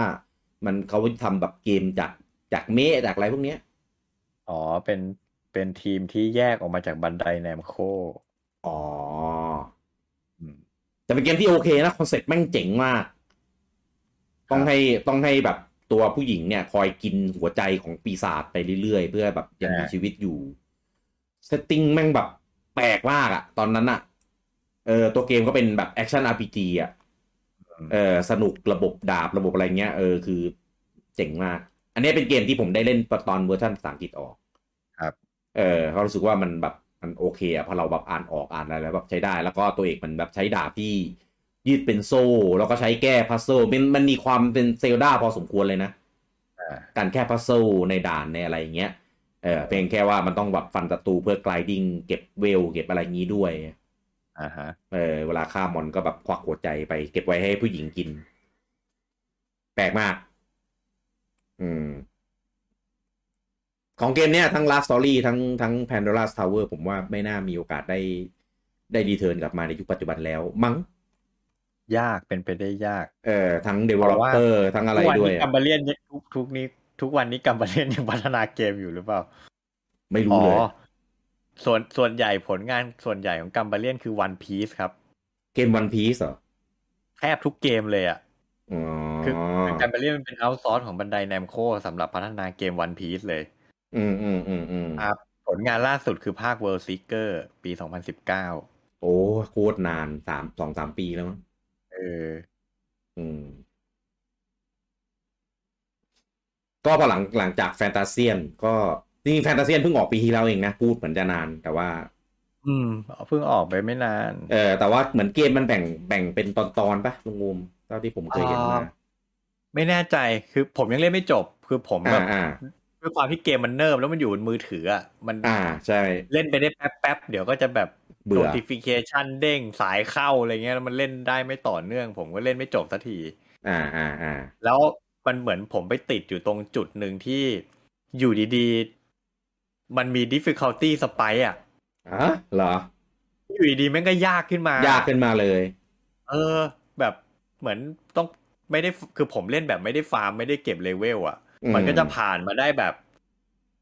เรื่อยๆ เจอบอสก็จะตึงมือบ้างนิดหน่อยอะไรเงี้ย อ่า แต่พอตอนเนี้ยอยู่ดีๆ ไปเจอบอสที่แบบ สู้มันไม่ได้อ่ะ อยู่ดีก็ยากเลย เอออยู่ดีๆก็ยากขึ้นมาแบบโอ้สงสัยเราเก็บเลเวลมาน้อยไปอะไรเงี้ยแล้วก็ขี้เกียจขี้เกียจไปนั่งฟาร์มก็เลยแบบเอาดองดองๆไว้ก่อน อืม ผมก็เล่นได้ไม่ไกลเหมือนกัน อืม เหมือนเหมือนนี่แหละมันน่าจะแบบเดียวกันคือมันเนิบเล่นแล้วแบบ เล่นแล้วเบื่อเล่นแล้วแบบเออง่วง เออ อารมณ์ประมาณเนี้ยผมว่าต่อให้มาลงเครื่องอื่น ผมว่าก็ค่าเท่ากันแหละเพราะเล่นแล้วมันก็จะแบบเนิบ อืม ๆเออ แต่ผมเคยเห็นข่าวมาว่ามันมันเกมมันแบ่งสองพาร์ท อ๋อ เออมันครึ่งแรกครึ่งหลังอะไรเงี้ยเออไม่ไม่รู้ว่าครึ่งแรกเนี่ยอยู่ใน Apple Arcade แต่ครึ่งหลังต้องไปซื้อเองหรือเปล่าไม่รู้เหมือนกัน อันเนี้ยไม่อันเนี้ยไม่ไม่ไม่แน่ใจเออ ยัง แค่คไม่รึ่ง ถึง แค่ครึ่งแรกใน Apple Arcade ก็ยังเล่นไม่จบเลย เออแต่เป็นเกมที่ก็อยู่ในระดับที่ก็ก็ใช้ได้สำหรับเกมมือถือ ก็สักประมาณถ้าถ้าให้รีวิวให้คะแนนก็ให้สักเจ็ดจุดห้าอ่ะ เอออยู่ประมาณนั้นเจ็ดเจ็ดจุดห้าประมาณเนี้ย อืม เออแต่ก็พอหลังจากนี้ก็เด็กก็ก็แกก็คงทำสไตล์นี้ แล้วมั้งแกคงไม่ไปหยิบโปรเจก ค ต์ ง ใหญ่ ไม่จับงานใหญ่แล้วแหละ คือแกเจ็บมาเยอะแล้วอ่ะ อืม อืม เพราะว่าแกก็ทำมือถือมาเป็นสิบปีแล้วอะ ใช่ พอหลังจากลาสตอรี่นี่คือก็ไม่จับไม่จับคอนโซลอีกเลยอะ เออแล้วก็ตั้งแต่แฟนตาเซียนออกมานี่คือไม่มีข่าวคราวของมิสวอลเกอร์หรือป่าแกอีกเลย ว่าทำงานอะไรเพิ่มเติมอีกหรือเปล่าอ่ะ ผมว่าหลังๆที่เราไม่ค่อยได้ข่าวแก เพราะว่าแกไม่ค่อยได้ทำเกมลงคอนโซลแล้วด้วย ใช่เพอ อืม ขนาดแฟนตาเซียนน่ะเรายังไม่รู้ข่าวเลย อ่า ใช่ เออ คืออย่างน้อยลง Apple Arcade เราก็ใช้ Apple Arcade เนี้ยเราน่าจะเห็นข่าวเห็นการโปรโมทเนี่ยอะไรบ้างนี่แบบ ไม่รู้เรื่องเลยอ่ะ ไม่รู้ไปโปรโมทที่ไหนอ่ะ มันการโปรโมทของ Apple Arcade มันจำกัดอยู่ที่ว่ามันจะมีเกม coming soon อ่ะ อ่า อ่า ซึ่งเกม coming soon ใน Apple Arcade เนี่ยมีน้อยมาก น้อย ปัด อืม ล่าสุดเพิ่งเข้าไปเมื่อวาน ตอนนี้ไม่มีแล้วเกม coming soon กูแบบผมแบบ อ้าว มึงจะไม่มีเกมออกใหม่แล้วเหรอ เออ เออ แต่ ที่เนี้ยไอแฟนตาเซียนอ่ะผมไปเห็นครั้งแรก ตอนที่เกมมันออกมาแล้วเลย มันไม่ อืม มันไม่ได้ไปอยู่ในคัมมิ่งซูนด้วยมั้งถ้าจำไม่ผิดอ่ะอยู่ดี อ่า เกมมันก็ออกมาเลยอ่ะเพราะฉะนั้นมันไม่มีการโปรโมทอะไรให้เรารู้ก่อนเลย อ่า เออ ใช่ใช่ใช่ก็เนี่ย ก็พอพอแบบ มาร์เก็ตติ้งไม่ถึงเกมก็ทำมาแบบกลาง อืม ๆเออมันก็เลยเหมือนแบบ เหมือนสเกลบริษัทมันก็เล็กลงทีมงงทีมงานอาจจะลดเหลือแค่ไม่กี่คนแล้วด้วยมั้ง ใช่ก็เป็นไปได้เพราะแบบ อืม เอาเอาเอาเอาอันนี้แบบพูดส่วนตัวส่วนตัว อืม CEO ยังดูแบบขี้เกียจทำงานแล้วอ่ะ เอออินดี้แล้วอ่ะ เออ ทีมงานจะทำงานกันสักแค่ไหนวะ อืม เออ เหมือนซีอยังไม่หางานอ่ะ แล้ว ลูก แล้วลูกจ้างจะเอางานที่ไหนทำวะ เออ ก็ ก็หวังว่าแกก็คงยังทำเกมอะไรอย่างนี้อยู่อะแต่ว่าก็อยากเห็นอีกสักครั้งหนึ่งอ่ะ ที่แกมาทำเกมสเกลใหญ่ๆให้เราได้เล่น ใหญ่ๆเนาะแบบเออทิ้งทวนสักทีหนึ่งก่อนอำลาวงการอย่างแท้จริง อืม เอาแบบ เอาแบบไฟนอลแบบลาสตอรี่อีกสักทีง ก็ดีนะ เออ เอาคราวนี้เป็นลาสของจริงแล้วแบบเกมสุดท้ายเลิกทำแล้วเนี่ย เดี๋ยวว่าขายดีมันก็ไม่ล้าติงอ่ะ เออ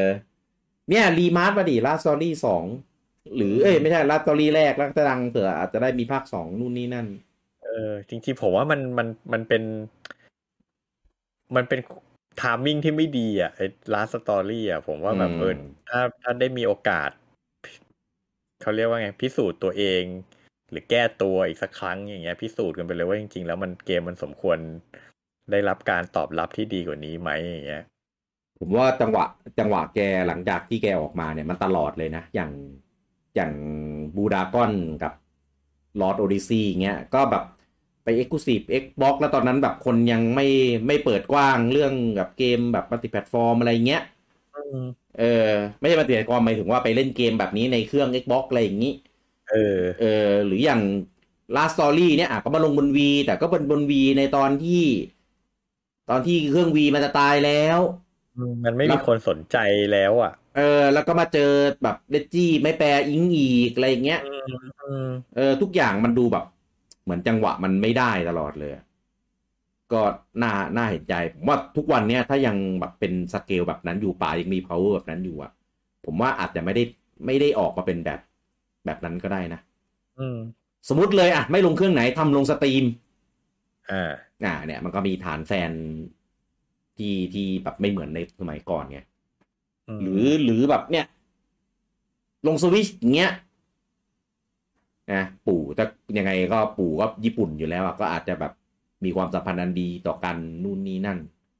หรือเปล่าหรือหรือ หรือปู่ยังงอนเรื่องที่ไม่เอาแฟนตอนเจ็ดลง ลงนินอยู่อะตอนนั้น ไม่รู้ เออ ก็เป็น อันเนี้ย เป็นปูชนียบุคคลที่สร้างผลงานทิ้งอะไรไว้ให้กับวงการเยอะมาก แต่ว่าปลายทางเนี่ยจะแตกต่างกันกับ อ่า ป๋ามิยาโมโต มิโต ะ อ่า คือป่าตอนเนี้ยถึงแม้แกจะไม่ค่อยได้เอามาลงมือทำอะไรเป็นของตัวเองแบบ แบบ เรียกว่าไงอะทำสิ่งที่แกทำมาตลอดอะ อ่า เออมีเห็นแกก็ตอนเนี้ยเออไปร่วมโคโปรดิวส์ของหนังมาริโออยู่ใช่ไหม อันนี้ไงคือเจริญรอยตามป่าซาคังอุจิมาแล้วเนี่ย เออคืออาจจะเป็นยุคปลายไงแต่ว่าเพลงป่ายังอยู่ในจุดที่ประสบความสำเร็จอยู่ ใช่ คือจุดต่างอะถ้าให้ผมประเมินเรื่องการทำหนังอะคือ เออ มิยาโมโตะเนี่ย Nintendo เนี่ย จัดการความเสี่ยงได้ดีกว่า Square อ่าม าก เออถ้าไม่เสี่ยงก็ไม่ทำอ่ะ ใช่ คือเนี่ยจะเห็นได้ว่าไม่ทำเอง ไปพาร์ทเนอร์ไง อ่า กับ Illumination ก็คืออา หาพาร์ทเนอร์ที่เป็นโปรเฟชชั่น a ลทางนี้ อืม ให้เขาทำแล้วตัวเอง อื อะ ม เข้าไปร่วม อ่า เออ แต่อย่างตอนป่าซาคางูจิเนี่ยทำเองทั้งหมดไง อืม เนี่ยการบริหารจัดการความเสี่ยงตรงนี้ก็ผิดกันแล้ว อ่าใช่ แล้ว ว่า อย่างของ Nintendo พอมีพาร์ทเนอร์มันมันสามารถร่วมทุนกันได้ไงไม่ต้องออกตังค์คนเดียวไง อ่าใช่ อ่า คือเรามีรีซอสเนี่ยเราก็ไม่จำเป็นต้องเอามาใช้เองก็ได้ให้คนอื่นเขาไปทำอะไรอย่างนี้ได้เราไปควบคุมเอา ใช่ถูกต้อง อืม แต่ แต่ก็ไม่ต้องถึงขั้นแบบไปชี้นิ้วสั่งเขานะ มิยาโต้ เออ ลุงเออป่า เดี๋ยวจะเป็นแบบ Star เอ Fox อแบบจะมีจะมีไกด์ไลน์แบบว่าห้ามสร้างตัวละครออริจินอลไหมเนี่ยหนังมาริโอ เออโคตรกลัวเลยอะ โคตรกลัวเลยอะเออล่าสุดเนี่ยเห็นคริสแพทออกมาให้สัมภาษณ์ว่า ที่ที่ภาคเสียงมาริโอในในมาริโอหนังเนี่ยจะไม่ใช่มาริโอที่คุณเคยรู้จักมาก่อนแน่นอนบอกนี้ อ๋อ ผมผมก็ตื่นตื่นเต้นนะแบบเออรอดูว่า เป็นยังไงวะ เออว่ามันจะเป็นไง ผมว่าน่าจะเป็นมาริโอแบบ แนวแบบกวนตีนแน่เลยอะ เออ แล้วยิ่งยิ่งเป็นการ์ตูนค่ายนี้ด้วย นั่นน่ะสิ เออ ก็ดีทำฉีกๆไปเอาให้สนุกแล้วกัน ก็รอดู เออเพราะอย่างโซนิกอะโซนิกก็มันก็ฉีกมาฉีกทางไปของมันนะในภาคแรกอะ อืม เออ ก็หวังว่าจะซักเซสทำออกมาได้ดี จะได้มีอื่นๆที่เราได้ดูอีกเซดงเซลดาอะไรก็ว่าไป อ่า เออส่วนกับป๋าฮิโรนดบุสากางูจิก็ ก็ก็แกน่าจะหมดไฟแล้วล่ะ แกคงคงอิ่มตัวแล้วกับจุดที่แกเจอหลังๆมาแบบรัว ใช่สำหรับผมอ่ะในฐานะที่แบบเป็นแฟน อืม ผลงานแกมานะในอดีต ๆอืม ตอนนี้ก็บอกเลยว่า ผมก็ไม่หวังอะไรกับแกแล้วอ่ะ อืม เออเพราะดูจากเนี่ยที่พูดมาผลผลงานช่วงท้ายช่วงหลังๆของแกเนาะ ม คือผมอะ่ะเป็นเป็นแฟนแกจริง ๆ นะ เพราะว่าถ้าแบบแกออกผลงานอะไรมาแล้วผมสามารถเข้าไปซัพพอร์ตได้ ผมจะตามไปซัพพอร์ตแกตลอด อืม เอออย่างแฟนตาเซียนเนี้ย ผมก็แบบเออเอามานั่งตั้งใจเล่นนะ แล้วทำไม่ลุง แต่ ผ แบบ มไม่ซื้อลอ r d โอ d ิซี่กับบูดา g อนนะ ยังไม่มีเวลาเล่น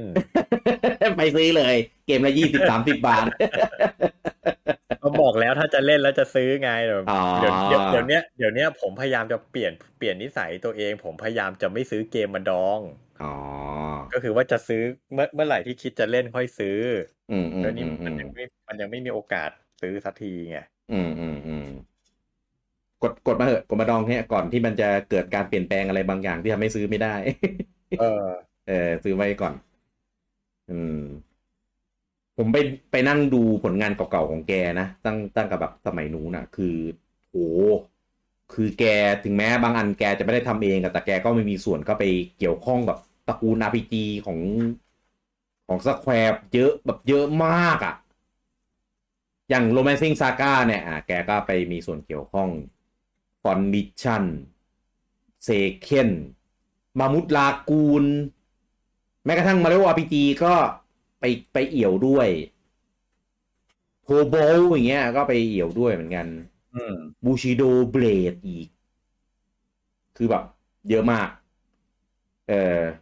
เทโนเกียนี่แกก็ไปไปแบบเป็นไปนั่งแท่นช่วยดูเหมือนกันนะ อ่าแน่นอนเพราะว่า เออ เกมของเด็กป๋า เด็กเออเกมของเด็กเอออ่ะภาษาอีฟที่ลุงโอมพูดไปเรฟเฟนเซอร์มูซาชิก็ยังแบบไปแบบ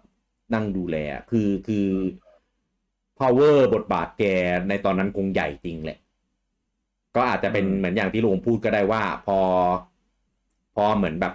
สบจังหวะ ก็เลยถือโอกาสเลื่อยขาเก้าอี้ซะเลยอะไรเงี้ยเออแทนที่จะเลี้ยงไว้แล้วก็ทำให้แบบ ให้แกยังสามารถอยู่สร้างผลงานต่อ คือคืออาจจะมองว่าสควอนิกอาจจะแบบอยากพยายามจะล้างบุคคลเหล่าแบบเนี้ยไปให้ลดบทบาทให้เป็นแบบแบบลด power ลงอะ่ะ อืม แต่ปัจจุบันเนี้ยมันก็ยังมีคนที่เป็นอย่างนั้นอยู่นะ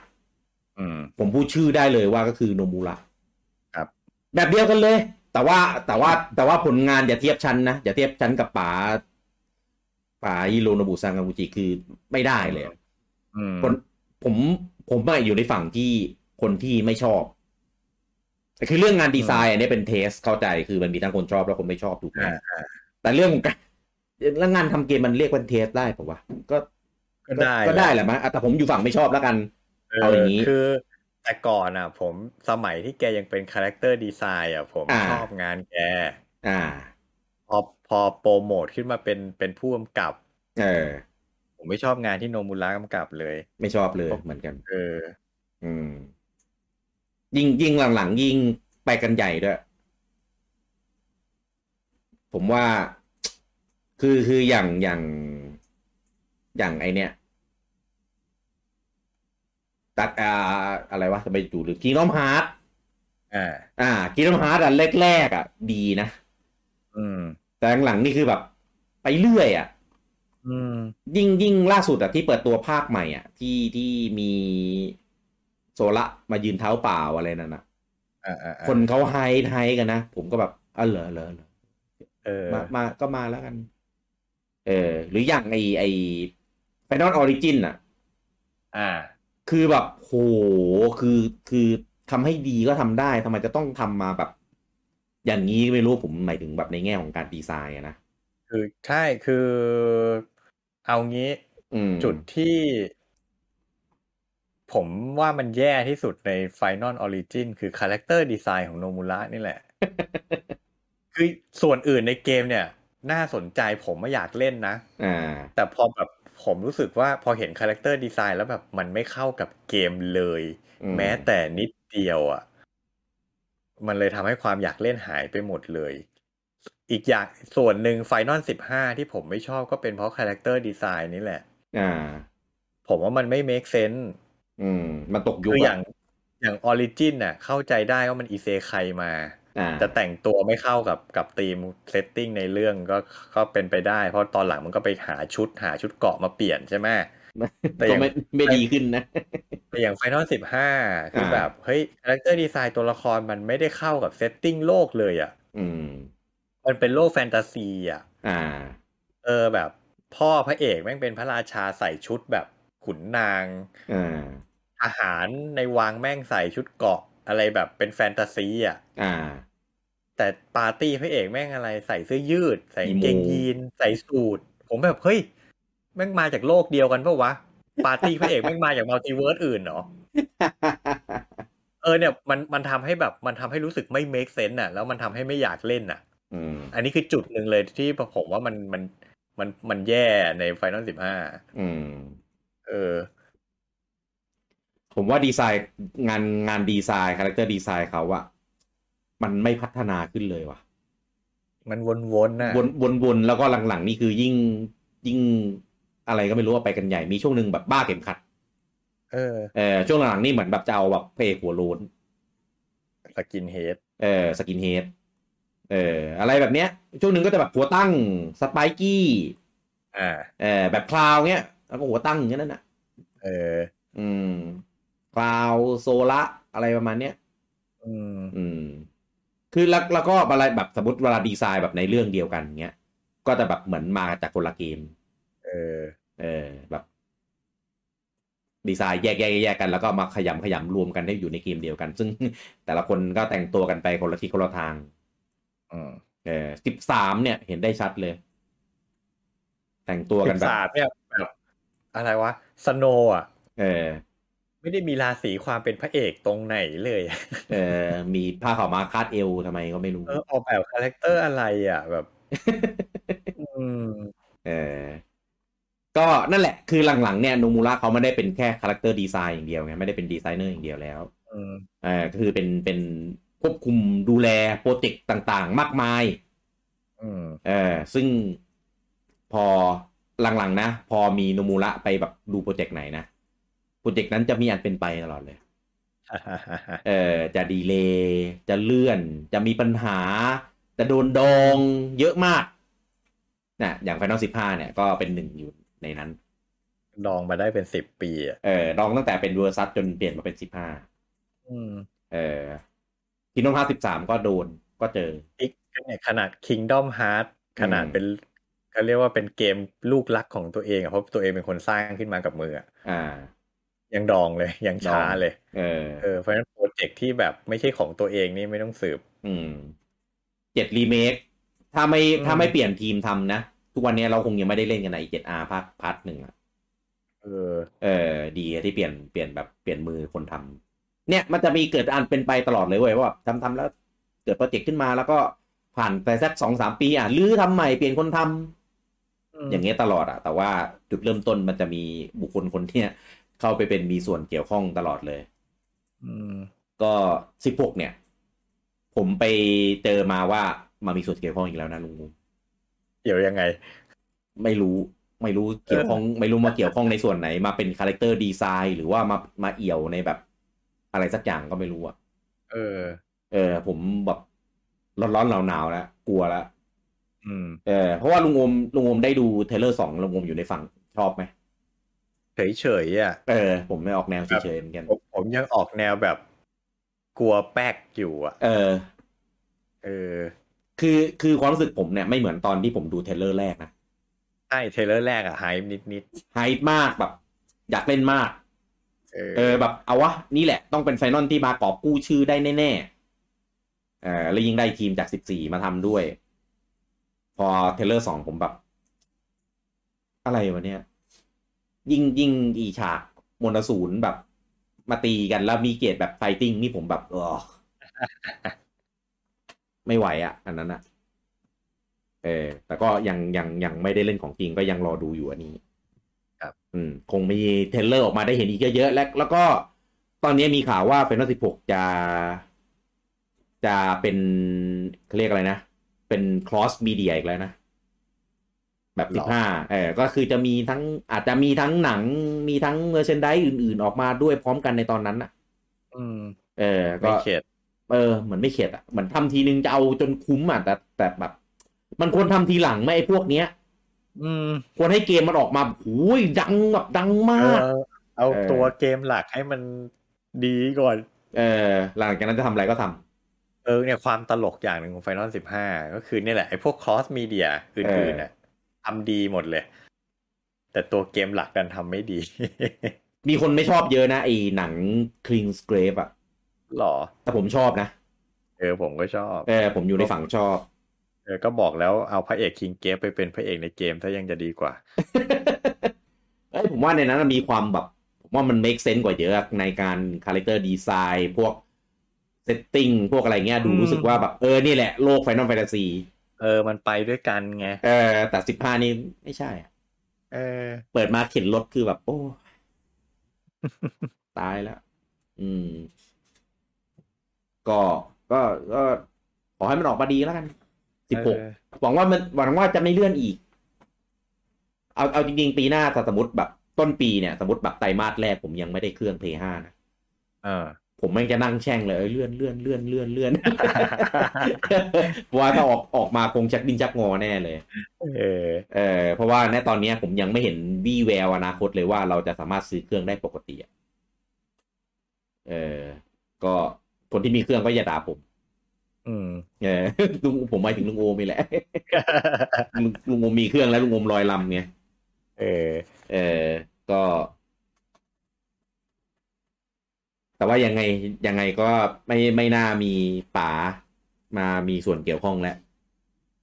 เออ ไม่มีส่วนเกี่ยวข้องมาหลายภาคแล้วแต่ก็แล้วก็มันมาพร้อมกับขาลงของซีรีส์อันนี้แฟนๆต้องยอมรับแหละ ซีรีส์ Final Fantasy มันก็ดรอปลงมาเรื่อยๆ เออ มีสิบสี่เนี่ย อันนี้ผมยอมรับเลยว่าสิบสี่แม่ง แม่งสุด แม่งสุดจริง ๆ ในแง่ของความเป็น Final Fantasy เออมีทุกอย่างรวมถึงทริบิวภาคเก่าๆ ด้วยอะไรเงี้ย เพียงแค่พอมันเป็น MMO อ่ะ มันเลยไม่จบสักที อืม เนื้อเรื่องมันเลยแบบ พอเหมือนจะจบจะจบอ่ะเขียนให้ต่ออีกแหละเออตอนแรกผมนึกว่าจะจบตั้งแต่อัน Shadow Binger นี่แหละไอ้ห้าจุดห้าห้าจุดศูนย์บวกๆเนี่ย อืมอื อ่าม ก็ยังออก 6.0 ได้อีก แต่ว่าคะแนนรีวิวดีมาก ผมก็เลยแบบอ้าวเริ่มเริ่มสองจิตสองใจแล้วว่ายังไง เพียงแต่ว่าตอนนี้ยังไม่มีเวลาไปเล่น อ่าฮะ เออ ก็เลยก็เลยเดี๋ยวค่อยว่ากัน คนอื่นเขาแบบเล่นไฟนอลกันเพื่อแบบไปบิวตัวทำนู่นนี่นั่นหาสักกี่เท่ๆอะไรอย่างงี้ใช่ไหม อืม ผมเนี่ยเป็นฝั่งไปเล่นเพื่อเสพเนื้อเรื่อง เจ็บในเรื่องอ่ะ อ่าใช่เล่น MMO คือมันเป็นเกม MMO ที่ไม่ต้องไปเล่นกับใครก็ได้ ไปคนเดียวแล้วไปจอยคนอื่นก็ได้ระบบอะไรเงี้ยมันค่อนข้างเอื้อ ม เออ มันก็เลยสามารถเล่นแบบเพื่อเสพในอเรื่องไปคนเดียวได้อะไรอย่างนี้ ครับ เออ เพียงแค่ตอนนี้ยังไม่มีเวลาก็เลยยังยังไม่ได้ไปเล่นเท่านั้นเอง อืม ครับ ก็เดี๋ยวไว้จะไปนั่งลองส่องดูพวกภาคภาคสิบเอ็ดเป็นต้นมาว่าแบบเออ มีใส่ใส่เคลิตมีป่าฮิโรนบุสากังมูจิอยู่ในนั้นไหม อืม เออนะครับ ก็ส่วนป๋าก็ถ้าถ้ามีผลงานออกมาที่เราสามารถไปตามตามซื้อตามเก็บตามเสพผลงานแกได้ ก็ก็ยังจะคงตามไป เออแต่ก็ยังมีความหวังอยู่ว่าวันหนึ่งแกจะรีเทิร์นกลับมาแบบอย่างยิ่งใหญ่ทิ้งทวน เออแบบอย่างน้อย อย่างน้อยเราฉันก็ทิ้งระเบิดลูกใหญ่เอาไว้นะ ไม่ไม่ถึงแบบระเบิดดีนะ ไม่ได้แบบ ทิ้งอะไรแบบนั้น เออ เออ ทิ้งงานดีๆ ทิ้งผลงานดีๆ ไว้ให้แบบ สร้างชื่ออ่ะ นะ เออ จริงๆแบบสมมติว่าอาคิดเล่น อืม ๆ เกิด Nintendo อ่ะ ให้ อ่า ทุนสักก้อนหนึ่ง เออ สร้างผลงานทิ้งทวนเอาแบบระดับเดียวกับโคโนทริกเกอร์เลย เป็นโปรเจกต์พิเศษก็ได้ร่วมกันจากหลาย ๆ ฝั่งก็ได้ เออแบบ เอออ อะไรอย่างเงี้ยคือแบบไม่ไม่ไม่ใช่ ไม่ใช่จ้างมิสวอลเกอร์มาพัฒนาก็ได้ แต่หมายถึงว่า เอาป่ามาอย่างเงี้ยเหรอ อ่าใช่แบบเหมือนไปดึงตัวป๋ามาร่วมโปรเจกต์ไปดึงคนนู้นคนนี้มาร่วมโปรเจกต์อะไรอย่างเงี้ยผมว่าเออก็ เออ ดูถ้าโมเดลนี้ก็พอจะมีความเป็นไปได้อะแต่ใครจะทำไงแต่ นั่ ใคน ร แหละ จะท นั่นแหละ เออ ใครจะทำเออสมมติอ่ะ อืม เป็นโปรเจกต์ร่วมกันระหว่าง Nintendo Monolith แล้วก็ Miss Walker ำอ่า อ่าทำสุดยอด RPG IP ใหม่ขึ้นมาเฉพาะกิจ แล้วแม่งแบ เอบ อ ดีงามระดับเดียวกันกับโคโน เอา โว ให้ ติ สะ เก เทื อ อน ร์ วงการไปเลยอะไรอย่างเงี้ เอย อ อะไรแบบนั้นน่ะ ก็น่าสนใจ เออ แต่อย่างที่ลุงพูดแหละใครจะทำ ใครใครจะกล้าเสี่ยง ใครจะมาเป็นคนดูแล ใครจะมาเป็นคนทำโปรเจกต์อะไรแบบเนี้ย อืม เออ ก็ก็อาจจะได้แค่ ฝันกันไปก่อ ฝั น น เออ ได้จะฝันอย่างเดียว ก็น่าเสียดายนะครับ ที่ที่ครึ่งปลายของแกแบบมันไม่ได้ทิ้งผลงานให้เราแบบได้เสพเหมือนอย่างในตอนช่วงครึ่งครึ่งแรกของชีวิต แต่ก็ต้อง เออ ปฏิเสธไม่ได้แหละว่าผลงานช่วงแรกที่แกสร้างไว้มันก็คือ มันก็คือรากฐานของอุตสาหกรรมเกมอ่ะในส่วนของเกม JRPG อ่ะ ก็หนึ่งถึงเก้าผมชอบทุกภาคอะผม ครับ เออไม่แค่แบบอ่ะภาคนี้อาจจะชอบมากหน่อยภาคนี้ชอบชอบน้อยกว่าหน่อยอะไรเงี้ยแต่ว่า อืม ชอบทุกภาคไม่รู้ว่าจะจะแบบเทิดทูนยังไงแล้ว อ่า เออส่วนพอหลังจากนั้นน่ะมันก็จะเป็นคนละแบบแล้วไง อืม มีภาคที่แบบชอบ มีภาคที่เกลียด มีภาคที่แบบมึงทำมาทำไมอะไรออกออกมาเต็มไปหมดอะ อืม เออก็ก็เป็นสิ่งที่การันตีได้อย่างหนึ่งว่าถ้าคือป๋าเนี่ยก็ชื่ออยู่กับไฟนอลแฟนตาซีแต่อยู่แค่ครึ่งเดียวเออเหมือนรายการโตมาด้วยกันของเราในพาร์ทของไฟนอลแฟนตาซีอ่ะ ก็จะมีสองครึ่งเหมือนกันก็ครึ่งที่มีป๋ากับครึ่งที่ไม่มีป๋าเออ อืม ทิศทางในการพูดก็นั่นแหละ แบบเดียวกันเลย คนละอย่าง เออ เลย คนละอย่าง อืมนะครับ ก็เอ่อดูกันต่อสร้างผลงานกันต่อให้เราได้ได้เสพกันต่อไปนะครับ ก็ถึงแม้จะยังเป็นเกมสเกลเล็กอะไรเงี้ยแต่ว่า พอมีชื่อแกเนี่ยอ่ะมันอย่างที่ลงวมไปเจอในในแอปแอปเปิลอาเคดมาเออว่าแบบทำแฟนตาเซียนอะไรเงี้ยเออ ก็ไปติดตามกัน ครับ นะครับ ซึ่งผลงานแกเพิ่งออกมาปีที่แล้วก็คิดว่าคงอาจจะมีอีกทีหนึ่งคงยังไม่ใช่เร็วๆเนี้ยแต่ก็ยังมีผลงานอยู่เรื่อยๆว่างั้น อืม อืมนะครับ ใครก็เป็นแฟนแกติดตามแก ใครมีเอ่อ iOS อ่า iPad iPhone เนี่ยก็ลองไปเล่นเกมแกดูได้นะครับ โอเคนะครับ ก็จบกันไปนะครับสำหรับเรื่องราวของตำนานบิดาผู้สร้างนะครับ อย่างป่าฮิโรนบุสากังงูจิที่โตมากันกับชื่อของ Final Fantasy นะถึงแม้จะมีชื่ออื่นๆอีกเยอะ แต่ว่าก็อันเนี้ยเป็นหนึ่งในสุดยอดแห่งเอ่อในในตำนานในวงการเกมจริงๆ ครับ เนี่ยนะครับ ก็ เดี๋ยวไว้มาดูกันนะครับ ว่าในรอบหน้านะครับ เราจะเอาตำนานเราจะเอาพระบิดาเนี่ย อืม นะครับ คนไหนนะครับ มาพูดอีกนะครับ ในส่วนของซีซั่นที่สามนะครับ ในรายการตัวมาด้วยกันนี้ สำหรับเอพิโซดที่สองเออที่ยี่สิบสองนะครับ ของซีซั่นนี้นะครับผมลูกกี้แล้วก็ลุงงมต้องขอลาทุกท่านไปก่อนครับผม สวัสดีครับ สวัสดีครับ